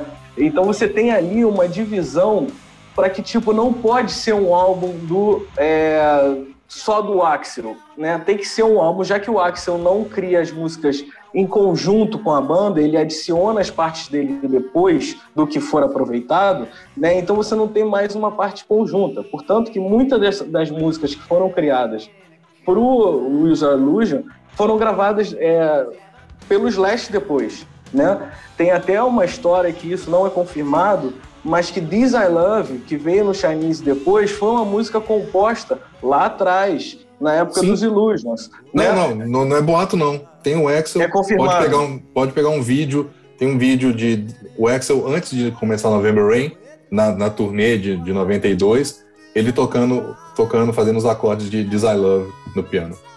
Cara, isso ah, acontece legal. muito. Imagino legal, que é. aconteça é. muito em bandas. Tem no Foo Fighters uma música que saiu no Wasting Light. Eu não lembro qual música que é, mas que ela tinha sido composta logo no começo da banda. E ela foi ficando de fora, foi ficando de fora, foi ficando de fora. De repente, uma hora você fala, cara, essa música é legal. Ah, e de repente ela passa no crivo do álbum, ela encaixa melhor no álbum. E, é. de novo, puxando pra, pra minha pra minha realidade de bosta, mas tem uma música que a gente fez que era para entrar na Discharge a, do Electric Mob, a gravadora queria ela no Discharge, a gente tirou porque a gente queria colocar uma outra música, e a gente, não, beleza, agora nesse segundo ela vai entrar. Não, nesse segundo ela vai entrar, claro que ela vai entrar. E a gente tá pensando em não colocar ela de novo. Tipo, a banda, a, a, decisão da banda é não pôr ela de novo. A gente não gosta da música? Não, a gente gosta. A música boa, a gente acha. Mas simplesmente parece que não é a hora dela. Parece que a gente gosta mais de outros. Acho que é a hora de outras músicas entrarem. E, cara, às vezes você faz uma música. Tipo, mesma coisa de Don't Cry, que foi feita. A primeira música do Guns N' Roses, ela foi sair depois, muitos anos depois.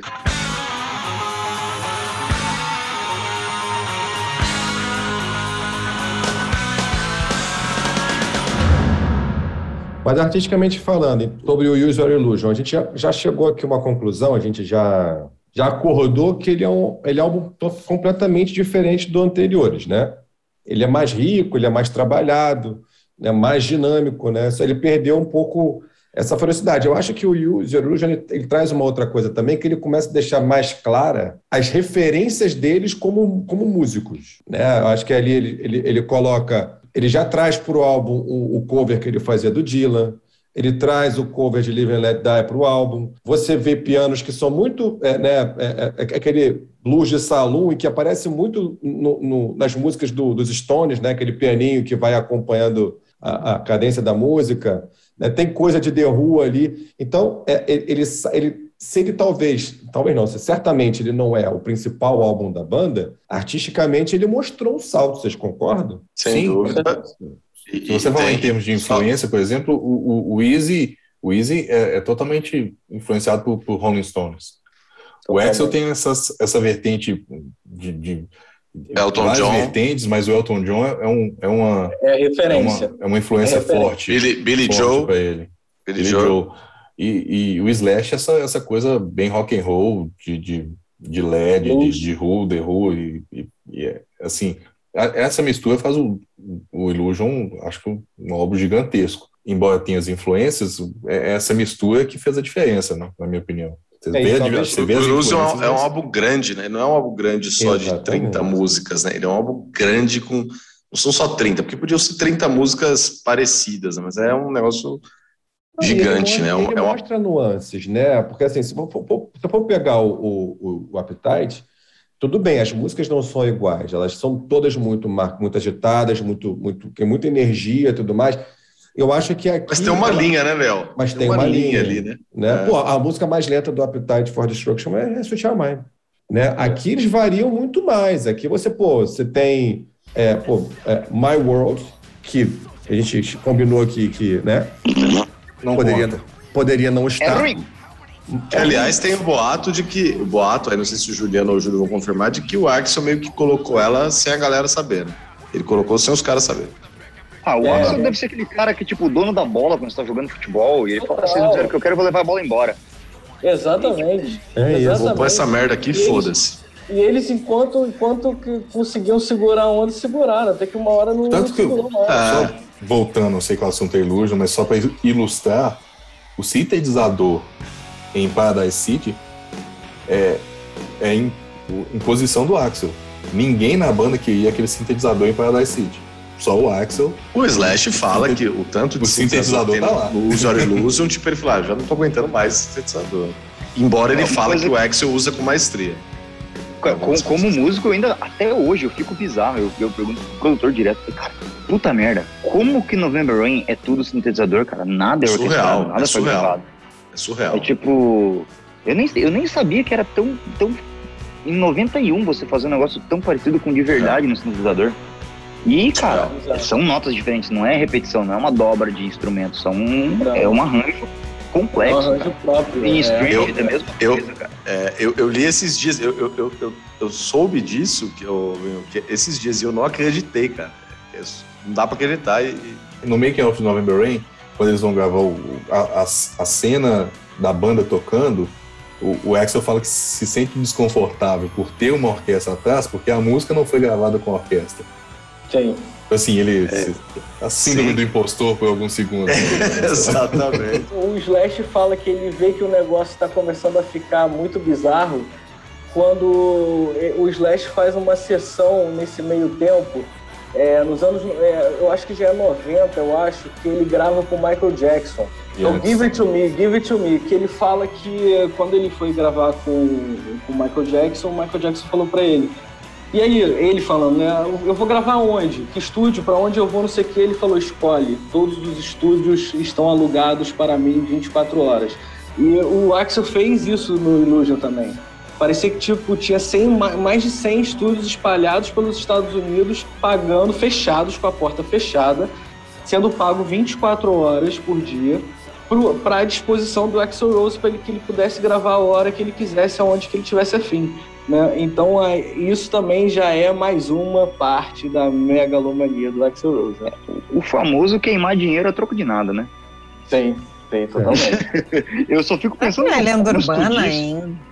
Você for levar não, em eu não sabia dessa, eu estou fazendo toalhas brancas no tá expulsa a galera que, tá, que tem agendado, entendeu? Coloca um dinheiro na mão de quem tá com aquele horário agendado e tira ele pro Axel ir. O que eu uhum. sei, eu não parece sabia uma lenda vários, urbana. vários estúdios. O que eu sabia, o que eu tinha, não sei onde, né? A gente às vezes tanto tempo escutando Guns N' Roses, lendo coisa de Guns N' Roses, a gente nem sabe mais onde que viu as coisas. Mas de que tinha o, o estúdio onde eles ensaiavam e que era, tipo, reservado 24 horas por dia, a banda chegava lá de tarde, não trabalhava, e o Axel chegava de madrugada e, tipo, foda-se, às vezes chegava e ia lá. O Axel tinha mas a cama no estúdio. E Sei. tipo, mas, mas o estúdio. Mas essa coisa do número de estúdio, o Slash fala no livro. O Slash fala isso no livro. Que foi um momento de preocupação dele que ele vê que o Axel tá começando a desandar. Que ele fala da quantidade de estúdios que, que eram pagos para ficarem fechados. Além do estúdio principal mesmo, que era onde ficava o Mike Klink, não sei o que, blá blá blá. Pra banda poder gravar, né?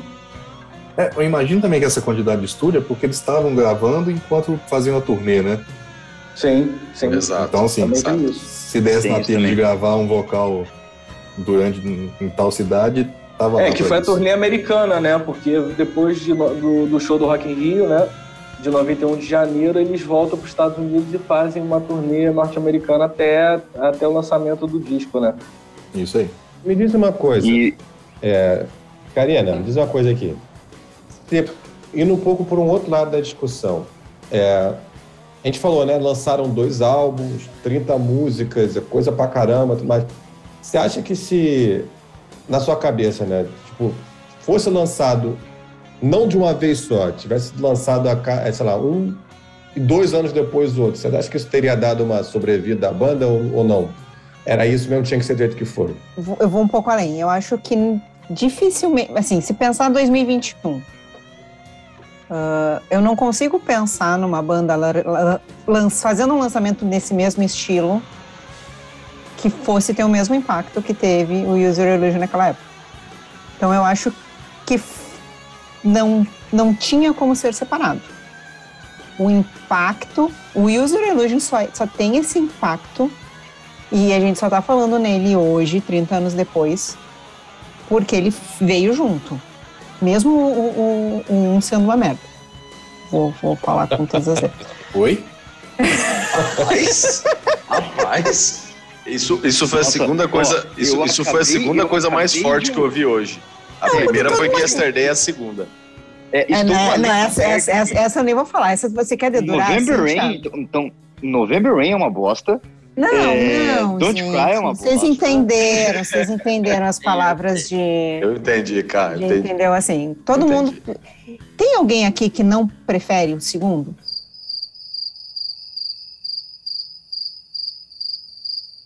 Eu não consigo, porque tem My World e tem Don't Coloquei o bode na sala, adoro. Colocou, ca colocou, Karina. Porque eu, eu ouvi, eu ouvi, eu ouvi li algumas coisas é, para é porque... esse, esse, episódio. Tem uma galera que curte o 1 mais que. Pois que então, eu não sabia. É que assim, para mim era, era, era comum. É que pra mim é tão. O 2 é, é, que o 2 era o preferido é, de todo mundo. É que eu, você e o Léo somos pessoas evoluídas. É. Ah, é. Pode ser, pode ser. E eu sou o Batman. Tem, tem...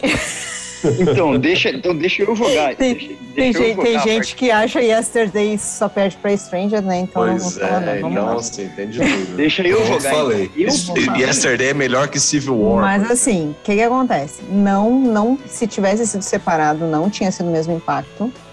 Uh, e acho que assim, ia depender muito da ordem também. Não sei se, por exemplo, lançar um separado do dois talvez se, né, se lançasse separado e viesse o 2 fosse realmente o 2, ia ter essa sobrevida, mas eu acho que não ia ser tão impactante. Eu acho que tem a, a questão visual, né? A capa é igual, muda a cor. Uh, é, é um, um, e o dois, por quê? Porque você já cria uma coisa na sua cabeça assim, ah, por que, que é um um e o dois? O que, que tem diferente? Essas cores têm, essas cores têm alguma coisa para me contar. Uh, dá essa discussão do bode na sala que chegou agora, assim, ah, eu prefiro um, eu prefiro dois. E é uma época que isso não acontecia. É uma época de grandes lançamentos. Não sei se na época né, se tinha essa consciência. Acho que o Júlio falou assim, ah, vou... e o Júlio e o Thiago falaram, né? Uh, ser engenheiro de obra pronta é fácil, né? Olhar em retrospecto 30 anos atrás é fácil. Mas é uma época que tinha muita coisa acontecendo e as, as bandas tinham que se destacar de alguma forma. Não é à toa que hoje se fala no User Illusion no Black Album. Talvez, assim, o, o Guns, gente, e aquilo também que falamos. Cara, três álbuns. A gente só tá falando do Guns hoje por causa disso. Tem, tem, tem todo. Se, se, se gerou um storytelling por causa do User Illusion. E, e assim, cara, só, só complementando, é óbvio que seria melhor para a continuidade da banda. Só que lendo e revendo e relembrando naquela época, era era impossível isso acontecer, porque a banda estava desmoronando totalmente. Então, assim, ou lançava ou lança, tudo ou não lançava nada. Ou lançava tudo, exatamente. É, é, é, é relendo a história, vendo o Slash falar, o Duff falar, o Axel falar, o Easy falar, não sei o quê, o empresário falar que foi demitido. Ou lançava. É, é, é impossível imaginar que isso podia acontecer na vida real, mas que seria de uma forma pragmática e, e e no mundo de Bob seria muito melhor, porque talvez a gente teria mais Guns N' Roses por mais tempo e tal. É, eu, Thiago, concordo plenamente com você. É, é, a sua análise é perfeita. Tipo, pô, seria muito legal se fosse de outra forma. É, mas, pô, foi tão legal do jeito que foi também. Mas é, o que eu acho que é o grande lance, como você descreveu muito bem, a banda estava implodindo. Só que, cara, uma coisa que é inegável, mesmo quem não gosta da banda. Eu acho que tem certas coisas, né, como a gente já discutiu várias vezes, é daquela coisa de separar o que, que é gosto, o que, que você gosta, não sei o quê. A turnê, a intensidade dos shows do Guns N' Roses era um absurdo, cara. O Guns N' Roses ao vivo era um furacão, cara. A, a intensidade do que foi o Guns N' Roses naquele período, a gente não vai ver mais o Slash com uma big band desse jeito. Pode ser que venha acontecer, mas muito difícil, né? É, naquele, naquele contexto ali de naipe de metais e, e, tudo mais, mas uma banda que, apesar de todos os problemas, cara, no palco era um absurdo. Essa turnê, os shows dessa turnê, né, os clássicos, né, shows que ficaram que vão ficar marcados na história né, do Guns N' Roses, né, desse, dessa é, é turnê, Paris, vou... aquilo. Sim, a banda tava implodindo, mas a hora que ela entrava ali no, no palco, meu amigo, é tipo assim, ó, nós somos a maior banda do mundo, nós vamos provar aqui que nós somos... O, o Guns N' Roses não tinha a opção do 100 anos a 10, só tinha a opção do 10 anos a 100. Sim. Então, JK. Pela característica é, deles, né, cara? A característica deles era Sim. isso. Eles eram muito intensos e a, e a, trajetória reflete essa intensidade. O que eu coloco quando eu pergunto sobre a divisão do álbum 2, e, e assim, e é realmente uma provocação, porque eu realmente não vejo uma outra forma de ser, foi grandioso como foi, mas porque também eu, eu vejo, eu tô vendo um outro aspecto aqui né, nessa discussão, que é quando você lança dois álbuns, você lançou dois álbuns de uma vez, e cara, olha a quantidade de singles que esses caras tiveram que trabalhar quase que simultaneamente. Porque assim, cara, Perfeito. olha aí, é, é, é, um monte. É, é, You Could Be Mine, é Don't Cry, é November Rain, é daqui a pouco lançar clipe de Stranger e, e 14 Years. E, as, e, as covers, as covers as, fodas, as né? covers, né? Live and Let Die. E, aí, assim, eu vou traçar um paralelo que é aqui do Brasil, que vocês vão entender. O Mamonas Assassinas, bro. O Mamonas lançou um álbum.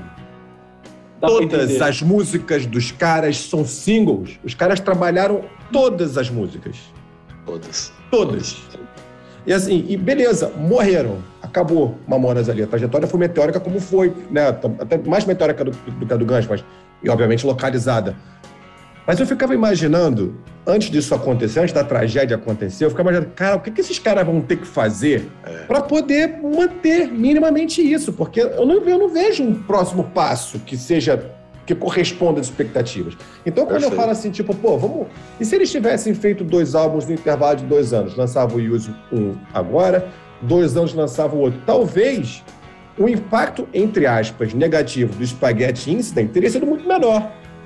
Obviamente, talvez não existisse mais banda. Ou né? ele nem tá existisse, aqui. né? Exatamente. Mas assim, Exato. eu acho que a, a, intensidade do que foi, e aí eu, eu concordo com vocês, que isso reflete o que é a banda, né? E aí, como tá aqui, eu tô um especialista de marca falando, acho que nada fecha tão bem quanto essas duas, quanto esses dois álbuns para essa banda nesse momento, com a trajetória que eles tiveram, mas é, talvez para uma longevidade de carreira. Né, é, aí falamos aqui, né? Sem dúvida. Estava implodindo, enfim. É, mas a gente teria um, uma, um trabalho um pouco mais de longo prazo, talvez pudesse dar um respiro, talvez a pressão do User Luz não fosse tão grande, talvez a megalomania dele também não fosse tão grande, né? Como o Benhur falou, se ele tivesse lançado né, o, tem, tem música que eu tá aqui para lançar no terceiro álbum. Né? Então, Isso, até porque se tinha música que, que era antes do Appetite ou da época e segurou até lá, por que não segurar mais 10, 15, 20 para o próximo, né? Mas é, é um lance. Mas né? foi tudo. Eu, eu, tenho, eu, tenho, eu, tenho, eu tenho uma teoria um pouco triste para isso. Eu dou graças a Deus de ter acabado, sabia? Porque eu sou de 88 e pude ver o Slash, pude conhecer o Slash e eu acho que o Slash não teria sobrevivido. E acho que o Duff também não. É, eu acho que esse ponto, o fato absoluto é, tinha que ser assim, porque a banda estava implodindo, não tinha mais como, a gente tá pegando pela realidade. E foi perfeito do jeito que foi, é, porque a gente está aqui hoje falando sobre isso. Né? Deu certo, né? Deu certo. Mas, num mundo ideal, não pensando que o pâncreas do Duff explodiu e nem que o Slash poderia morrer do, do coração aí com o tempo. Mas é, eu não acho que lançar é, isso de novo no mundo ideal, né? Uh, lançar o, o Isorujo 1 e depois de dois anos lançar o 2, se isso ia ser a melhor coisa, não acredito que banda não, não, mas... no mundo que gostaria de fazer isso. Então eu acho que porque ia ser meio. Por que lançar então um álbum agora e depois outro, sendo que a gente pode fazer um só? Então, e no meu mundo ideal, de fã de Guns N' Roses, onde eu seria Deus e controlaria tudo, lançaria um Use Your Illusion, pegaria só a nata, porque a gente, eu como fã, tem muita música que eu gosto, mas tem aquelas que a gente indiscutivelmente vai é, vai achar do caralho. Se tivesse tá pronto três aqui. músicas pra mostrar pra alguém que não conhece Guns N' Roses, escolhe três músicas do, do Illusion. Cara, você vai pegar ali, você não vai, você não vai mostrar como você não vai mostrar Bad Apple. The Garden. Só pegando um gancho no que o Ben tá falando, talvez é. se você faz um, um, User Illusion com 14 músicas, como o Ben citou a música dele que, que saiu do, do Discharge e também provavelmente sairá do, do, do segundo álbum, a, a, acredito que essas músicas não sobreviveriam a um, a um User Illusion 2. Porque... Mas não seria o Zero Illusion é, 2, né, Ju? Assim, não, seria o, mas aí, estou, estou dizendo, o, o próximo disco. É. próximo disco. É aí, assim, que vem, é aí que vem a imaginação. É, é. é. Brazilian Democracy, é. depois. Lançado em 95. É. Filme assim, Illusion 1 e 2, cara, seria o Appetite for Destruction 2, porque seria tipo hit atrás de hit. Não ia ter as músicas pros fãs que a gente curte porque tem que estar no catálogo. E aí os caras iam lançar tipo o Zero Illusion só com hit e depois ia ter que, dali dois, três anos, fazer um outro álbum. Mas, mas não lança mas, só com hit, mas, cara, porque, mas, porque a galera, é. o, o, o, artista, ele não, ele não. É igual o treinador de futebol, de novo trazer o futebol, que a torcida, você pega 10 torcedores, 9 tem um time do 1 a 11. o, o treinador sempre tem dois, três caras ruins que ele adora. É a mesma coisa. Jamais, se você pegasse, chamasse lá os cinco, colocasse os cinco sóbrio numa sala e falasse que tá às 30, você tem que lançar um, um, disco de 12. Eles não iam colocar 12 hits. Ia ter umas músicas Meia Boca, Don't Demi, Bad Apple. Mas, Thiago, ia ter. Thiago, não, se, não sei, vocês, vocês, acham, vocês acham que se pegasse de 12 a 14 músicas dos dois álbuns e fizesse um só, ele seria para a história da música tão importante como foi o Appetite for Destruction? Eu acho, eu acho, Júlio, que assim, ele não seria tão grande, porque não seria. Um monte de coisa que a gente falou aqui. Único a ser lançado lá, meia-noite, dois discos, o amigo comprava azul, outro amarelo, ah, é, não sei o que e tal. É, isso, sim. tal. Mas assim, para mim, assim, é, é, é, então, então tem esse negócio difícil de tirar. Mas assim, você fazer um, um disco de 12 músicas, 13, pegar a, o creme de la creme dos dois, é um disco muito, musicalmente falando, para mim é muito melhor do que os dois.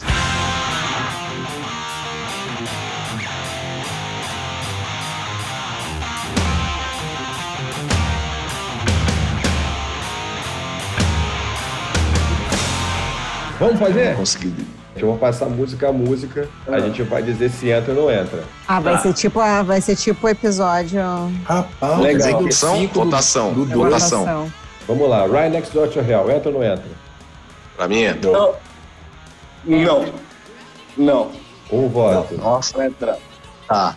Eu, eu colocaria que, que. É que teria que fazer duas listas. Você primeiro escolhe e depois você peneira, mas eu colocaria assim. 3x2, o Léo só desempata. 3x2 entrou. 4x2, porra. 4x2, cara. 4x2. Caraca. Dust and Bones, entra ou não entra? Sim, sim. Não. Não. Não. Não. não. Que é isso, meu Deus? meu Deus! 14 years, 14 years. Maravilhoso. Live and Let Die.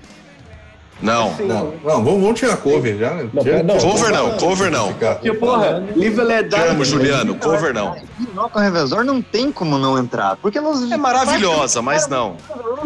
Cover não. Cara, as pessoas, toca no show. Pessoas, cover toca no show. Acham, as pessoas acham que Live Let Die é, é Guns N' Roses. Dove No Revisor, então nem se fala. Nem se fala. É, né? Não tem como não entrar.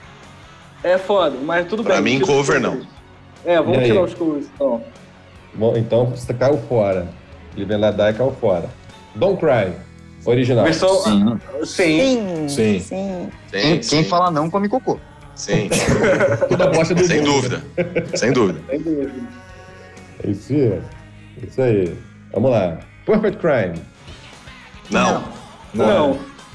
Não. Lado é. B. You ain't the é, first. Se fosse, seria um lado. Não. Não. The first lado sim. B. Legal, lado B. Também pra ter uma música acústica no disco. Peraí, então Júlia é a favor, Thiago é contra. Karina. Não, já perdi. Contra. Eu já perdi, já. You and the first contra. you and the first? É. é. Não, peraí, peraí, you and the first não. In the, in the, ah, you and the first eu voto não. Então, é não. Beleza. Então, já passou. Bad Obsession. Não. Sim. Não. Peraí, eu, Bad Obsession sim. Os primeiros 30 segundos de música, depois eu passava pra próxima. Pera aí, Karina não. Juliano não. sim. Júlio sim. sim? Sim. Tiago? Não. Então é não. Sim. É, Júlio, Júlio Cara, vai não, vai so... não vai sobrar nada. Não vai sobrar vai. nada. Calma, calma. É que, um, é que um é uma bosta. Qual o carinho? Back of Bitch. Sim. Sim. Não. Sim. Não. Não, essa é ruim. Essa é ruim. Não. Então, então, não, então caiu fora. Double Talking Jive. Ele rima Honey com Honey. Não. não. Sim. Sim. Sim. Sim. Double Talking Jive, motherfucker. Because I got no more patience. Então tá, Double Talking Jive entra. November Sim. Rain. Sim. Sim. Sim. Sim. Come cocô, como diria Ben-Hur. Come cocô. The Garden. Sim. Não. Não. Quem, quem falou não? Não, não. Eu. Benhur falou não. Te amo, Benhur. Vocês estão usando tóxico, gente? Te amo, Benhur. Porra, Tô, Garden, cara. Benhur não. Quero tentar Thiago não. Pra deixar pô, e mesmo assim não ficou legal. Júlio. Sim. Sim. Juliano. Peraí, onde que a gente já tá? Não, tá no The Garden. Não, The Garden sim, pô. Karina. Sim. The Garden. Aí eu não voto. Garden of Eden. Não. Não. Tem que ter uma punk, cara, sim. É. sim. Então, Júlio, Eden é que entra junto com a Perfect Crime ali. Fica tipo. É um lado. É um lado C. Tudo bem. Tipo, ela, eu deixo na reserva pra entrar se faltar música.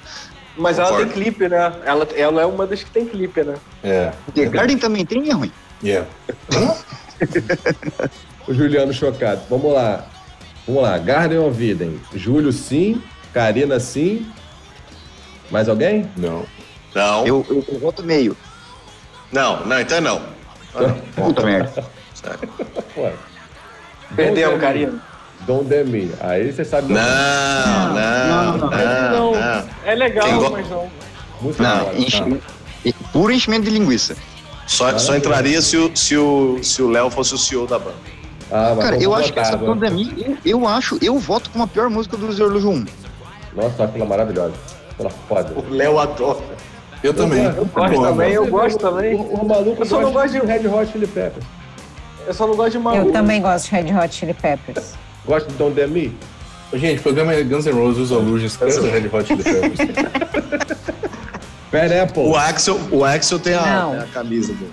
Sim. Não, não, Não, não, É, É, pô. Não. não. não. Maçã podre, maçã Pera podre. aí, gente. Tira. Vamos lá, Próximo. vamos lá. Pera aí, Juliano, sim. É, é boa pra Não, caralho. Juliano, cara. não. Foi só o Júlio, foi só o Júlio. Então já é perdeu. foda, cara. Caralho. Dead Horse. Sim. Sim. Sim, pra caralho. Pera aí, Adoro o início dela, mas não. pera aí, tem quantos? Júlio e mais? Alguém? Eu votei sim. Júlio, Juliano. E a um, três. Dead Horse, entrou. Ó. Coma. Sim. por favor, pode Claro, votar. Sim. óbvio. Sim. Óbvio. Sim, Óbvio. colocaria. Óbvio. Ela, O legal, o legal, o legal é que o melhor disco vai ter menos música por causa desses votos. Mas tudo bem. Não porque a gente pode trocar depois, a gente vai ver, vai tirar. Ah, verdade, Léo, você tem razão.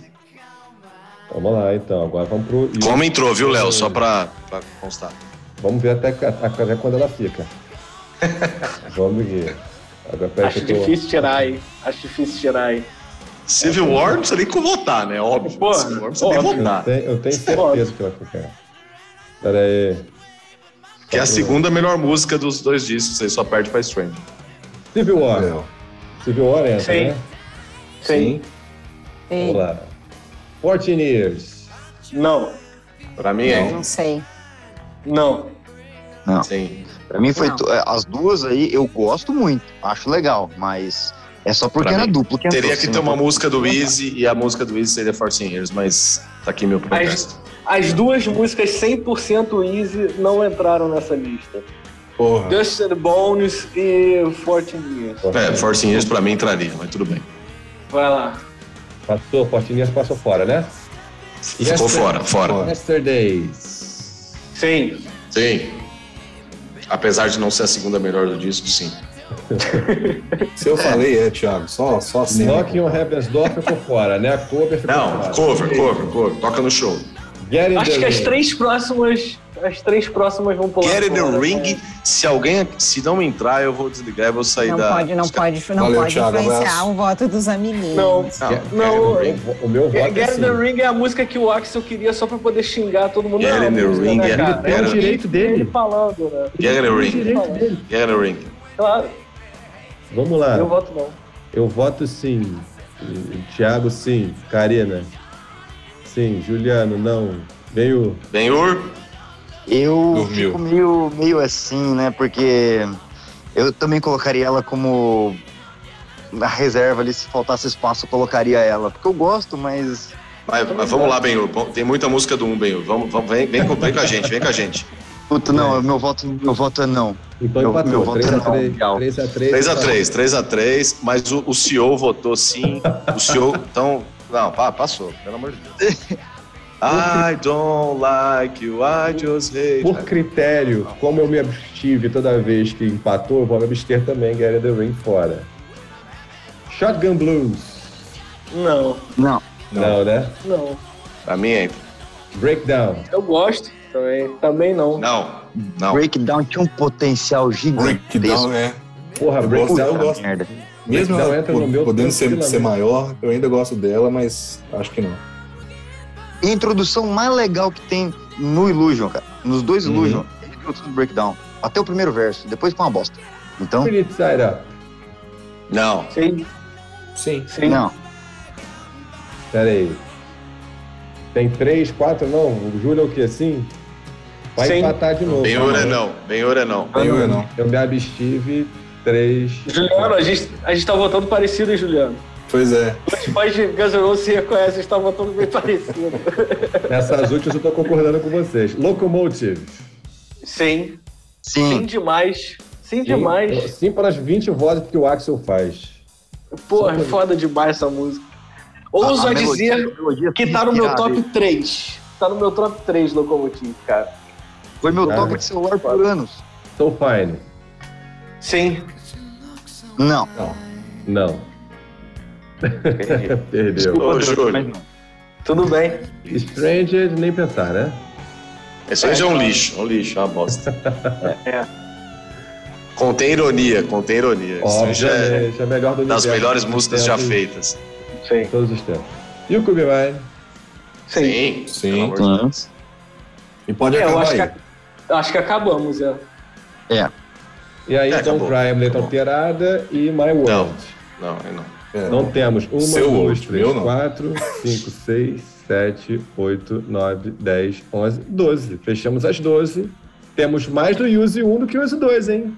É, pois é. Olha, é, é, essa, essa análise de pesquisa aqui é bacana. Sou totalmente contrário a isso. É legal. Nosso Instituto Data Foda-se Nesse Instituto é. Dataforce com essas pessoas daqui. Eu quero, quero fazer depois uma votação, eu, Karine e Léo, só uma votação mais assim, parcial.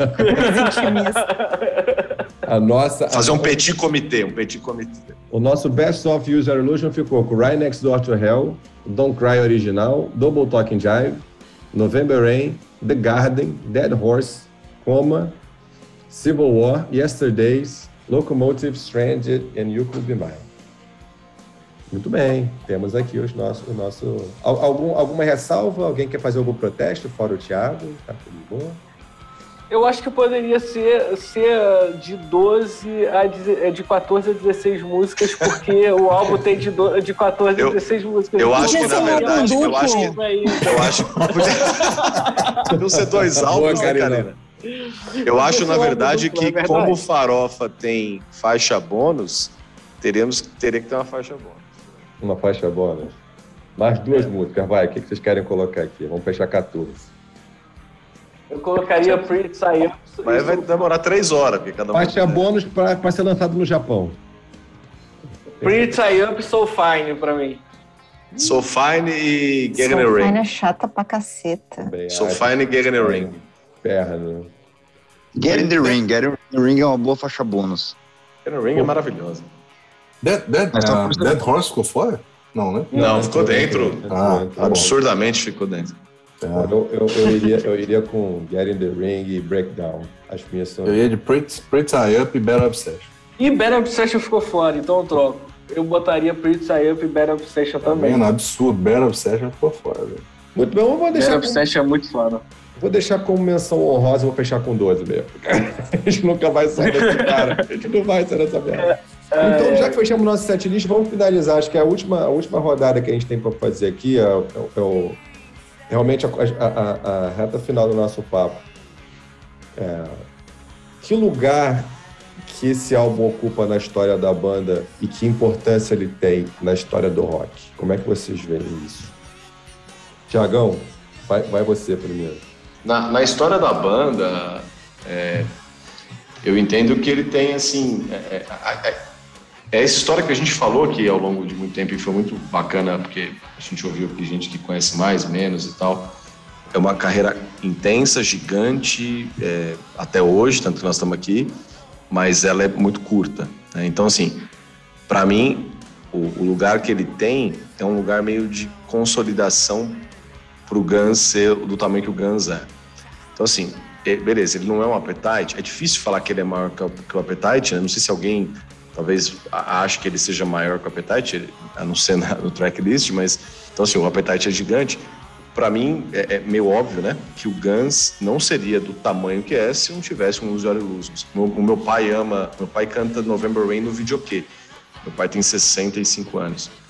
Eu acho que não é o melhor retrato do Guns N' Roses, não é o álbum que melhor diz, ó, isso é o Guns, mas é o melhor álbum para dizer onde o Guns chegou, sacou? É, é, o resumo do que você disse, assim, porque eu acho que o Appetite ele mostra o Guns com seu estado puro, né? Aquilo é o, o Guns, assim.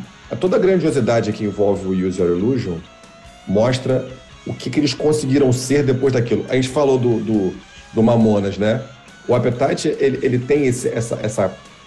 Dá para você falar um pouco do, do, do, Mamonas também, né? O Appetite, ele é um álbum inteiro. Eles conseguiram fazer um segundo álbum, um terceiro álbum, que tem ali o Lies no meio, que mostrasse o tamanho dessa banda. Tipo, é isso mesmo, sacou? Então, a melhor representação de onde eles chegaram é o Use Your Illusion, mas o, o, o melhor retrato da banda eu ainda acho que é o Appetite.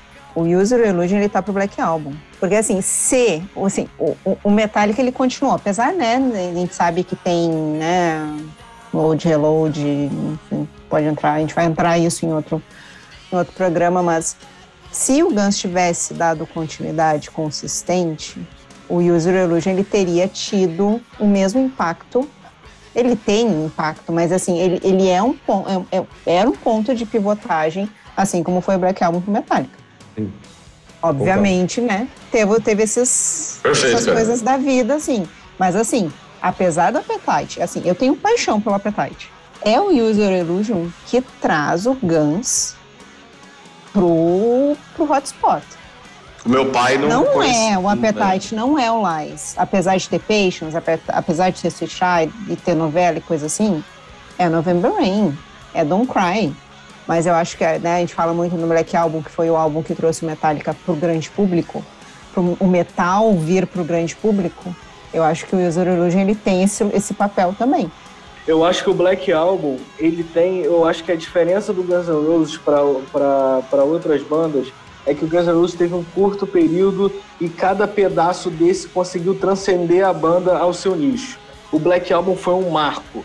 Foi aqui, daqui para frente, tudo mudou. Uhum. Entendeu? E isso também eu faço uma analogia também com o Blood Sugar Sex Magic do Red Hot Chili Peppers.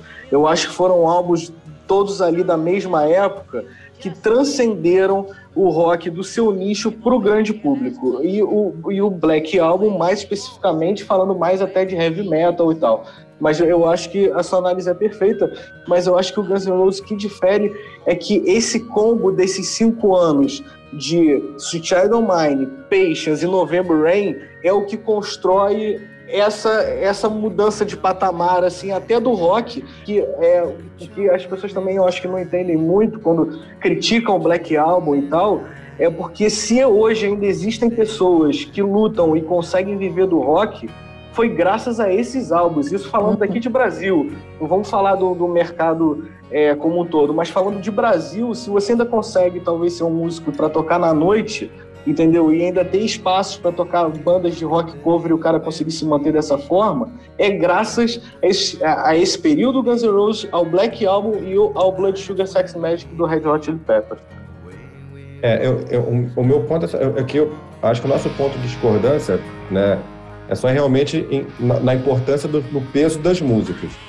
Eu, eu ainda entendo, ainda vejo, tipo, um, Isso um Sweet Child Mine, eu ainda vejo um, um Paradise Patience, eu ainda Paradise vejo um Welcome to the Jungle numa outra prateleira de reconhecimento em relação ao, ao que veio depois no User Illusion. Então, eu acho que a gente só inverte os pesos, né?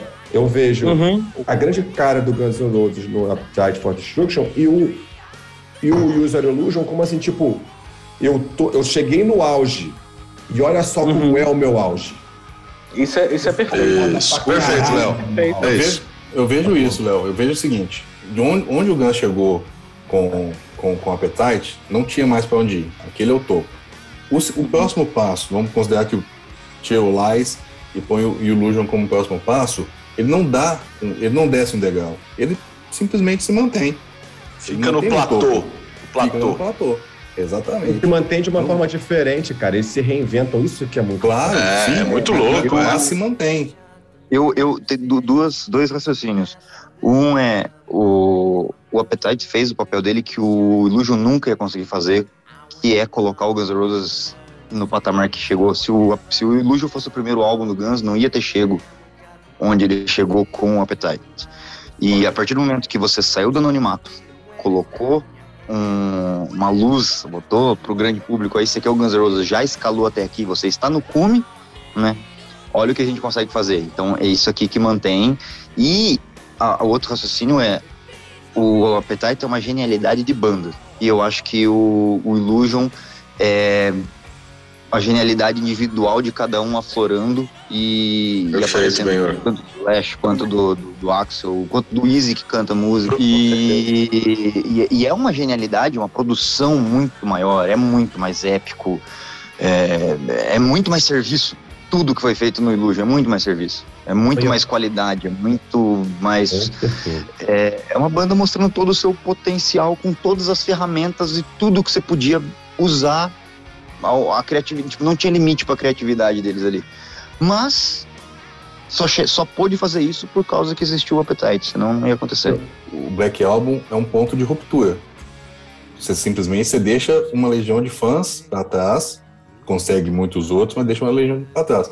O Illusion só agrega. Ele, ele, não mata uma legião de fãs e traz mais num, num, num, num círculo maior. Ou seja, começar a abranger mais. É. Embora, embora não sei, né, o Ju, eu não sei, porque a Karina, perdão, meu, só, só a Karina falou uma coisa que é assim, o, você teve o, o, Black Album e você teve uma continuação do Metallica. Vamos supor que a gente tivesse os Arlows e uma continuação do Guns até hoje. Será que não teríamos uma galera assim pensando, porra, bom era o, o, o Appetite, eles se venderam com os Arlows e começaram a pôr tecladista, não sei também não, assim, só uma provocação, não sei. Eu acho que não, porque o, o, o, o não existe polêmica sobre o Exar Illusion, sabe? É, a turnê, o, o, disco foi lançado e uma turnê de três anos se seguiu. Não existia esse tipo de polêmica, entendeu? A ruptura com, com. Não, não, mas eu, eu digo se continua. Ah, tá, entendi, foi imediata. Per, perfeito. Exatamente. Nesse sentido, sim. Você Nesse tem, sentido, sim, perfeito. Essa, a ruptura ela existiu. Vamos pra faixa bônus, rapaziada?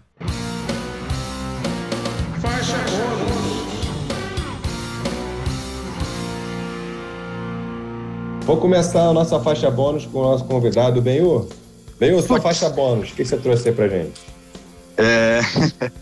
Cara, é... já foi me dada a permissão do falar do Reckless Road, do quem escreveu foi o Mike Mark Hunter, que era um amigo de infância do Slash, acompanhava ele, tem até no livro tem um, algumas fotos que aparecem no livro do Slash, né, desde quando ele era andava de bike e é muito legal, cara, principalmente para quem tem banda, quem te, quer, quer ver, a, ver a, as, a, os tombos que o pessoal leva e não só as pingas que o pessoal toma e de como que é o, o trajeto mesmo de uma banda e que, porra, tem muitas páginas ali, que normalmente em filme livro é, é passada essa parte em, em duas, três páginas ali. Que tipo, ah, a gente tava lutando ali, fazendo as coisas, de repente a gente fez sucesso e aqui, ó, torneio mundial. É sempre assim. E nesse livro mostra o. Você parece que você sente na pele ali os shows, você vê a banda crescendo, você vê os buracos que estava tocando, você vê que não, não tinha estrutura e tudo muito bem detalhado com imagem de, desse, desse cara que era esse brother do Slash e, e retratando tem até transcrições do que o Axel falava no microfone pra galera, xingando a estrutura do som, porque tipo, ah, o som tá uma merda aqui, agora a gente vai tocar My Michel. Aí tá, pô, primeira vez tocaram My Michel ao vivo. Isso, cara, que massa. Então, é um, pra mim um supra-sumo, assim, do, do que é uma banda no começo, passando os perrengues, e é o Guns N' Roses, né? Então é todos esses primórdios aí, não tem como, não tem nem como nem usar a imaginação, porque tá tudo em foto, o que é muito massa. É muito foda, é muito foda esse livro mesmo. Ah, aproveita aí, Julião, sua faixa bônus. Então, minha faixa bônus, cara, é, eu acho que é mais Guns N' Roses do que foi o Guns N' Roses depois do Spaghetti, que é o It's Five O'Clock Somewhere do Slash.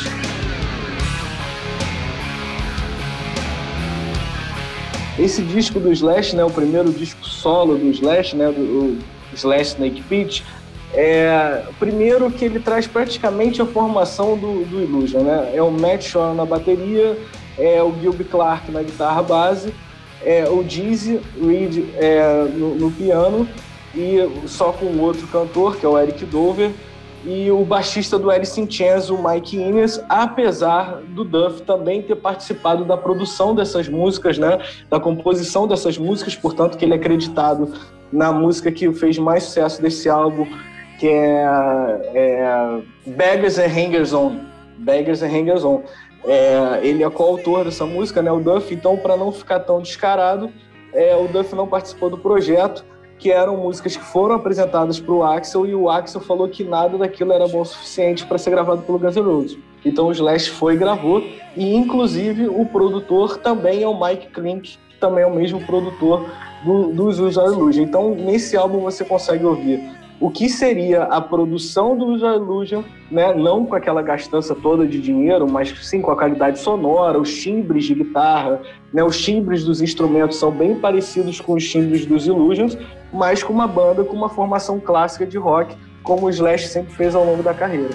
Então, o mais próximo que a gente consegue ouvir do que seria a continuação do Guns N' Roses com é, a mesma produção né, e com a mesma qualidade que foi se desenvolvendo com os Illusions. Então esse disco para mim é um, um, dos melhores discos do rock, pro meu gosto. Eu sei que não é, mas pro meu gosto é um disco totalmente referência.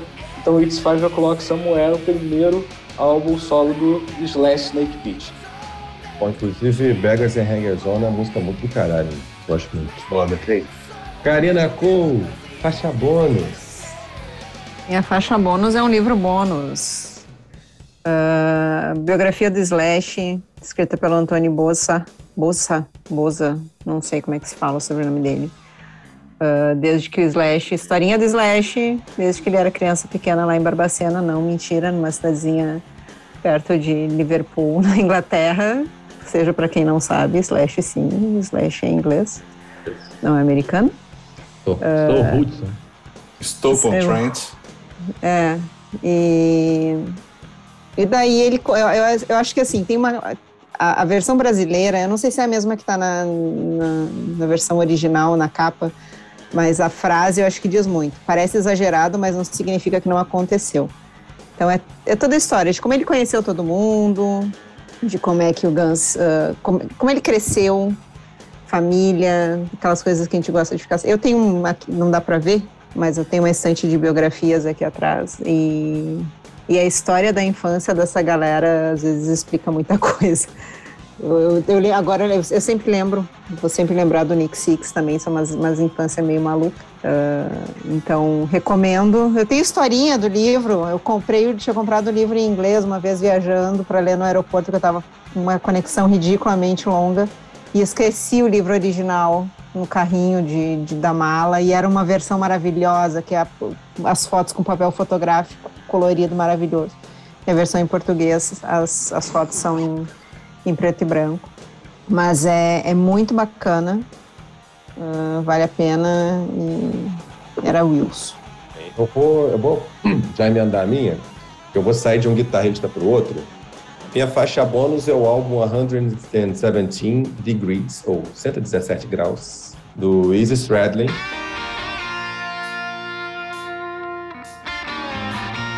A gente fala muito, né? Quem, quem acompanha o Guns, quem gosta pra caramba de Guns, conhece muito bem o peso da mão do Izzy Stradlin na, nas composições, a influência que ele teve em tudo que a banda produziu. É, mas para o grande público isso fica um pouco esquecido, porque ele não era um cara muito espalhafatoso, ele era um cara mais discreto, né? Ele sempre fala de Guns N' Roses, todo mundo pensa na, na dupla Axel Slash, fala-se muito do Duff, mas o, o Easy ele é um cara muito discreto, mas musicalmente o peso, a, a, a, o peso dele para a banda sempre foi muito, muito importante. E, e, nesse álbum ele, ele bota muito a veia dele, né? Ele, ele é um álbum dele, né? Se não me engano, é, acho que é o primeiro álbum feito por ele com o nome dele, né? Sob o próprio nome. E tem umas músicas, você viu, você consegue encontrar nas composições, nas letras, até nas métricas das letras, é, muita coisa semelhante ao que, faz, ao que fez o Guns nos primeiros álbuns, até no, no Use mesmo, porque ele compôs boa parte do, Então é um álbum muito legal, assim, um álbum de guitarrista. Já abre com uma música que é uma porrada na beat, que é um, uma parte de uma música. Tem cover do Chuck Berry com Memphis, Tennessee. O álbum é muito bom de ouvir. Né? Se não mostra o que poderia ser os próximos passos do Guns N' Roses, mostra o que são os próximos passos do Easy. Vale muito a pena ouvir. É... O cara em primeiro plano. Né? Acho que vai, vai, te fazer compreender muito a força que ele teve em tudo que o Guns produziu daí para trás. Tiagão, sua faixa bônus. É, era é Knock on Heaven's Door no tributo ao Fred Mercury. Vai lá no YouTube, procura, é fantástica. E um podcast, um podcast que o nome é, é, é, é em inglês, é The, The, The 33 e um terço, The 33 and one third, sei lá, podcast. É um, é um produtor musical. O de 33. De 33, de 33, 33 e um terço. É, é o portunhol aqui, português.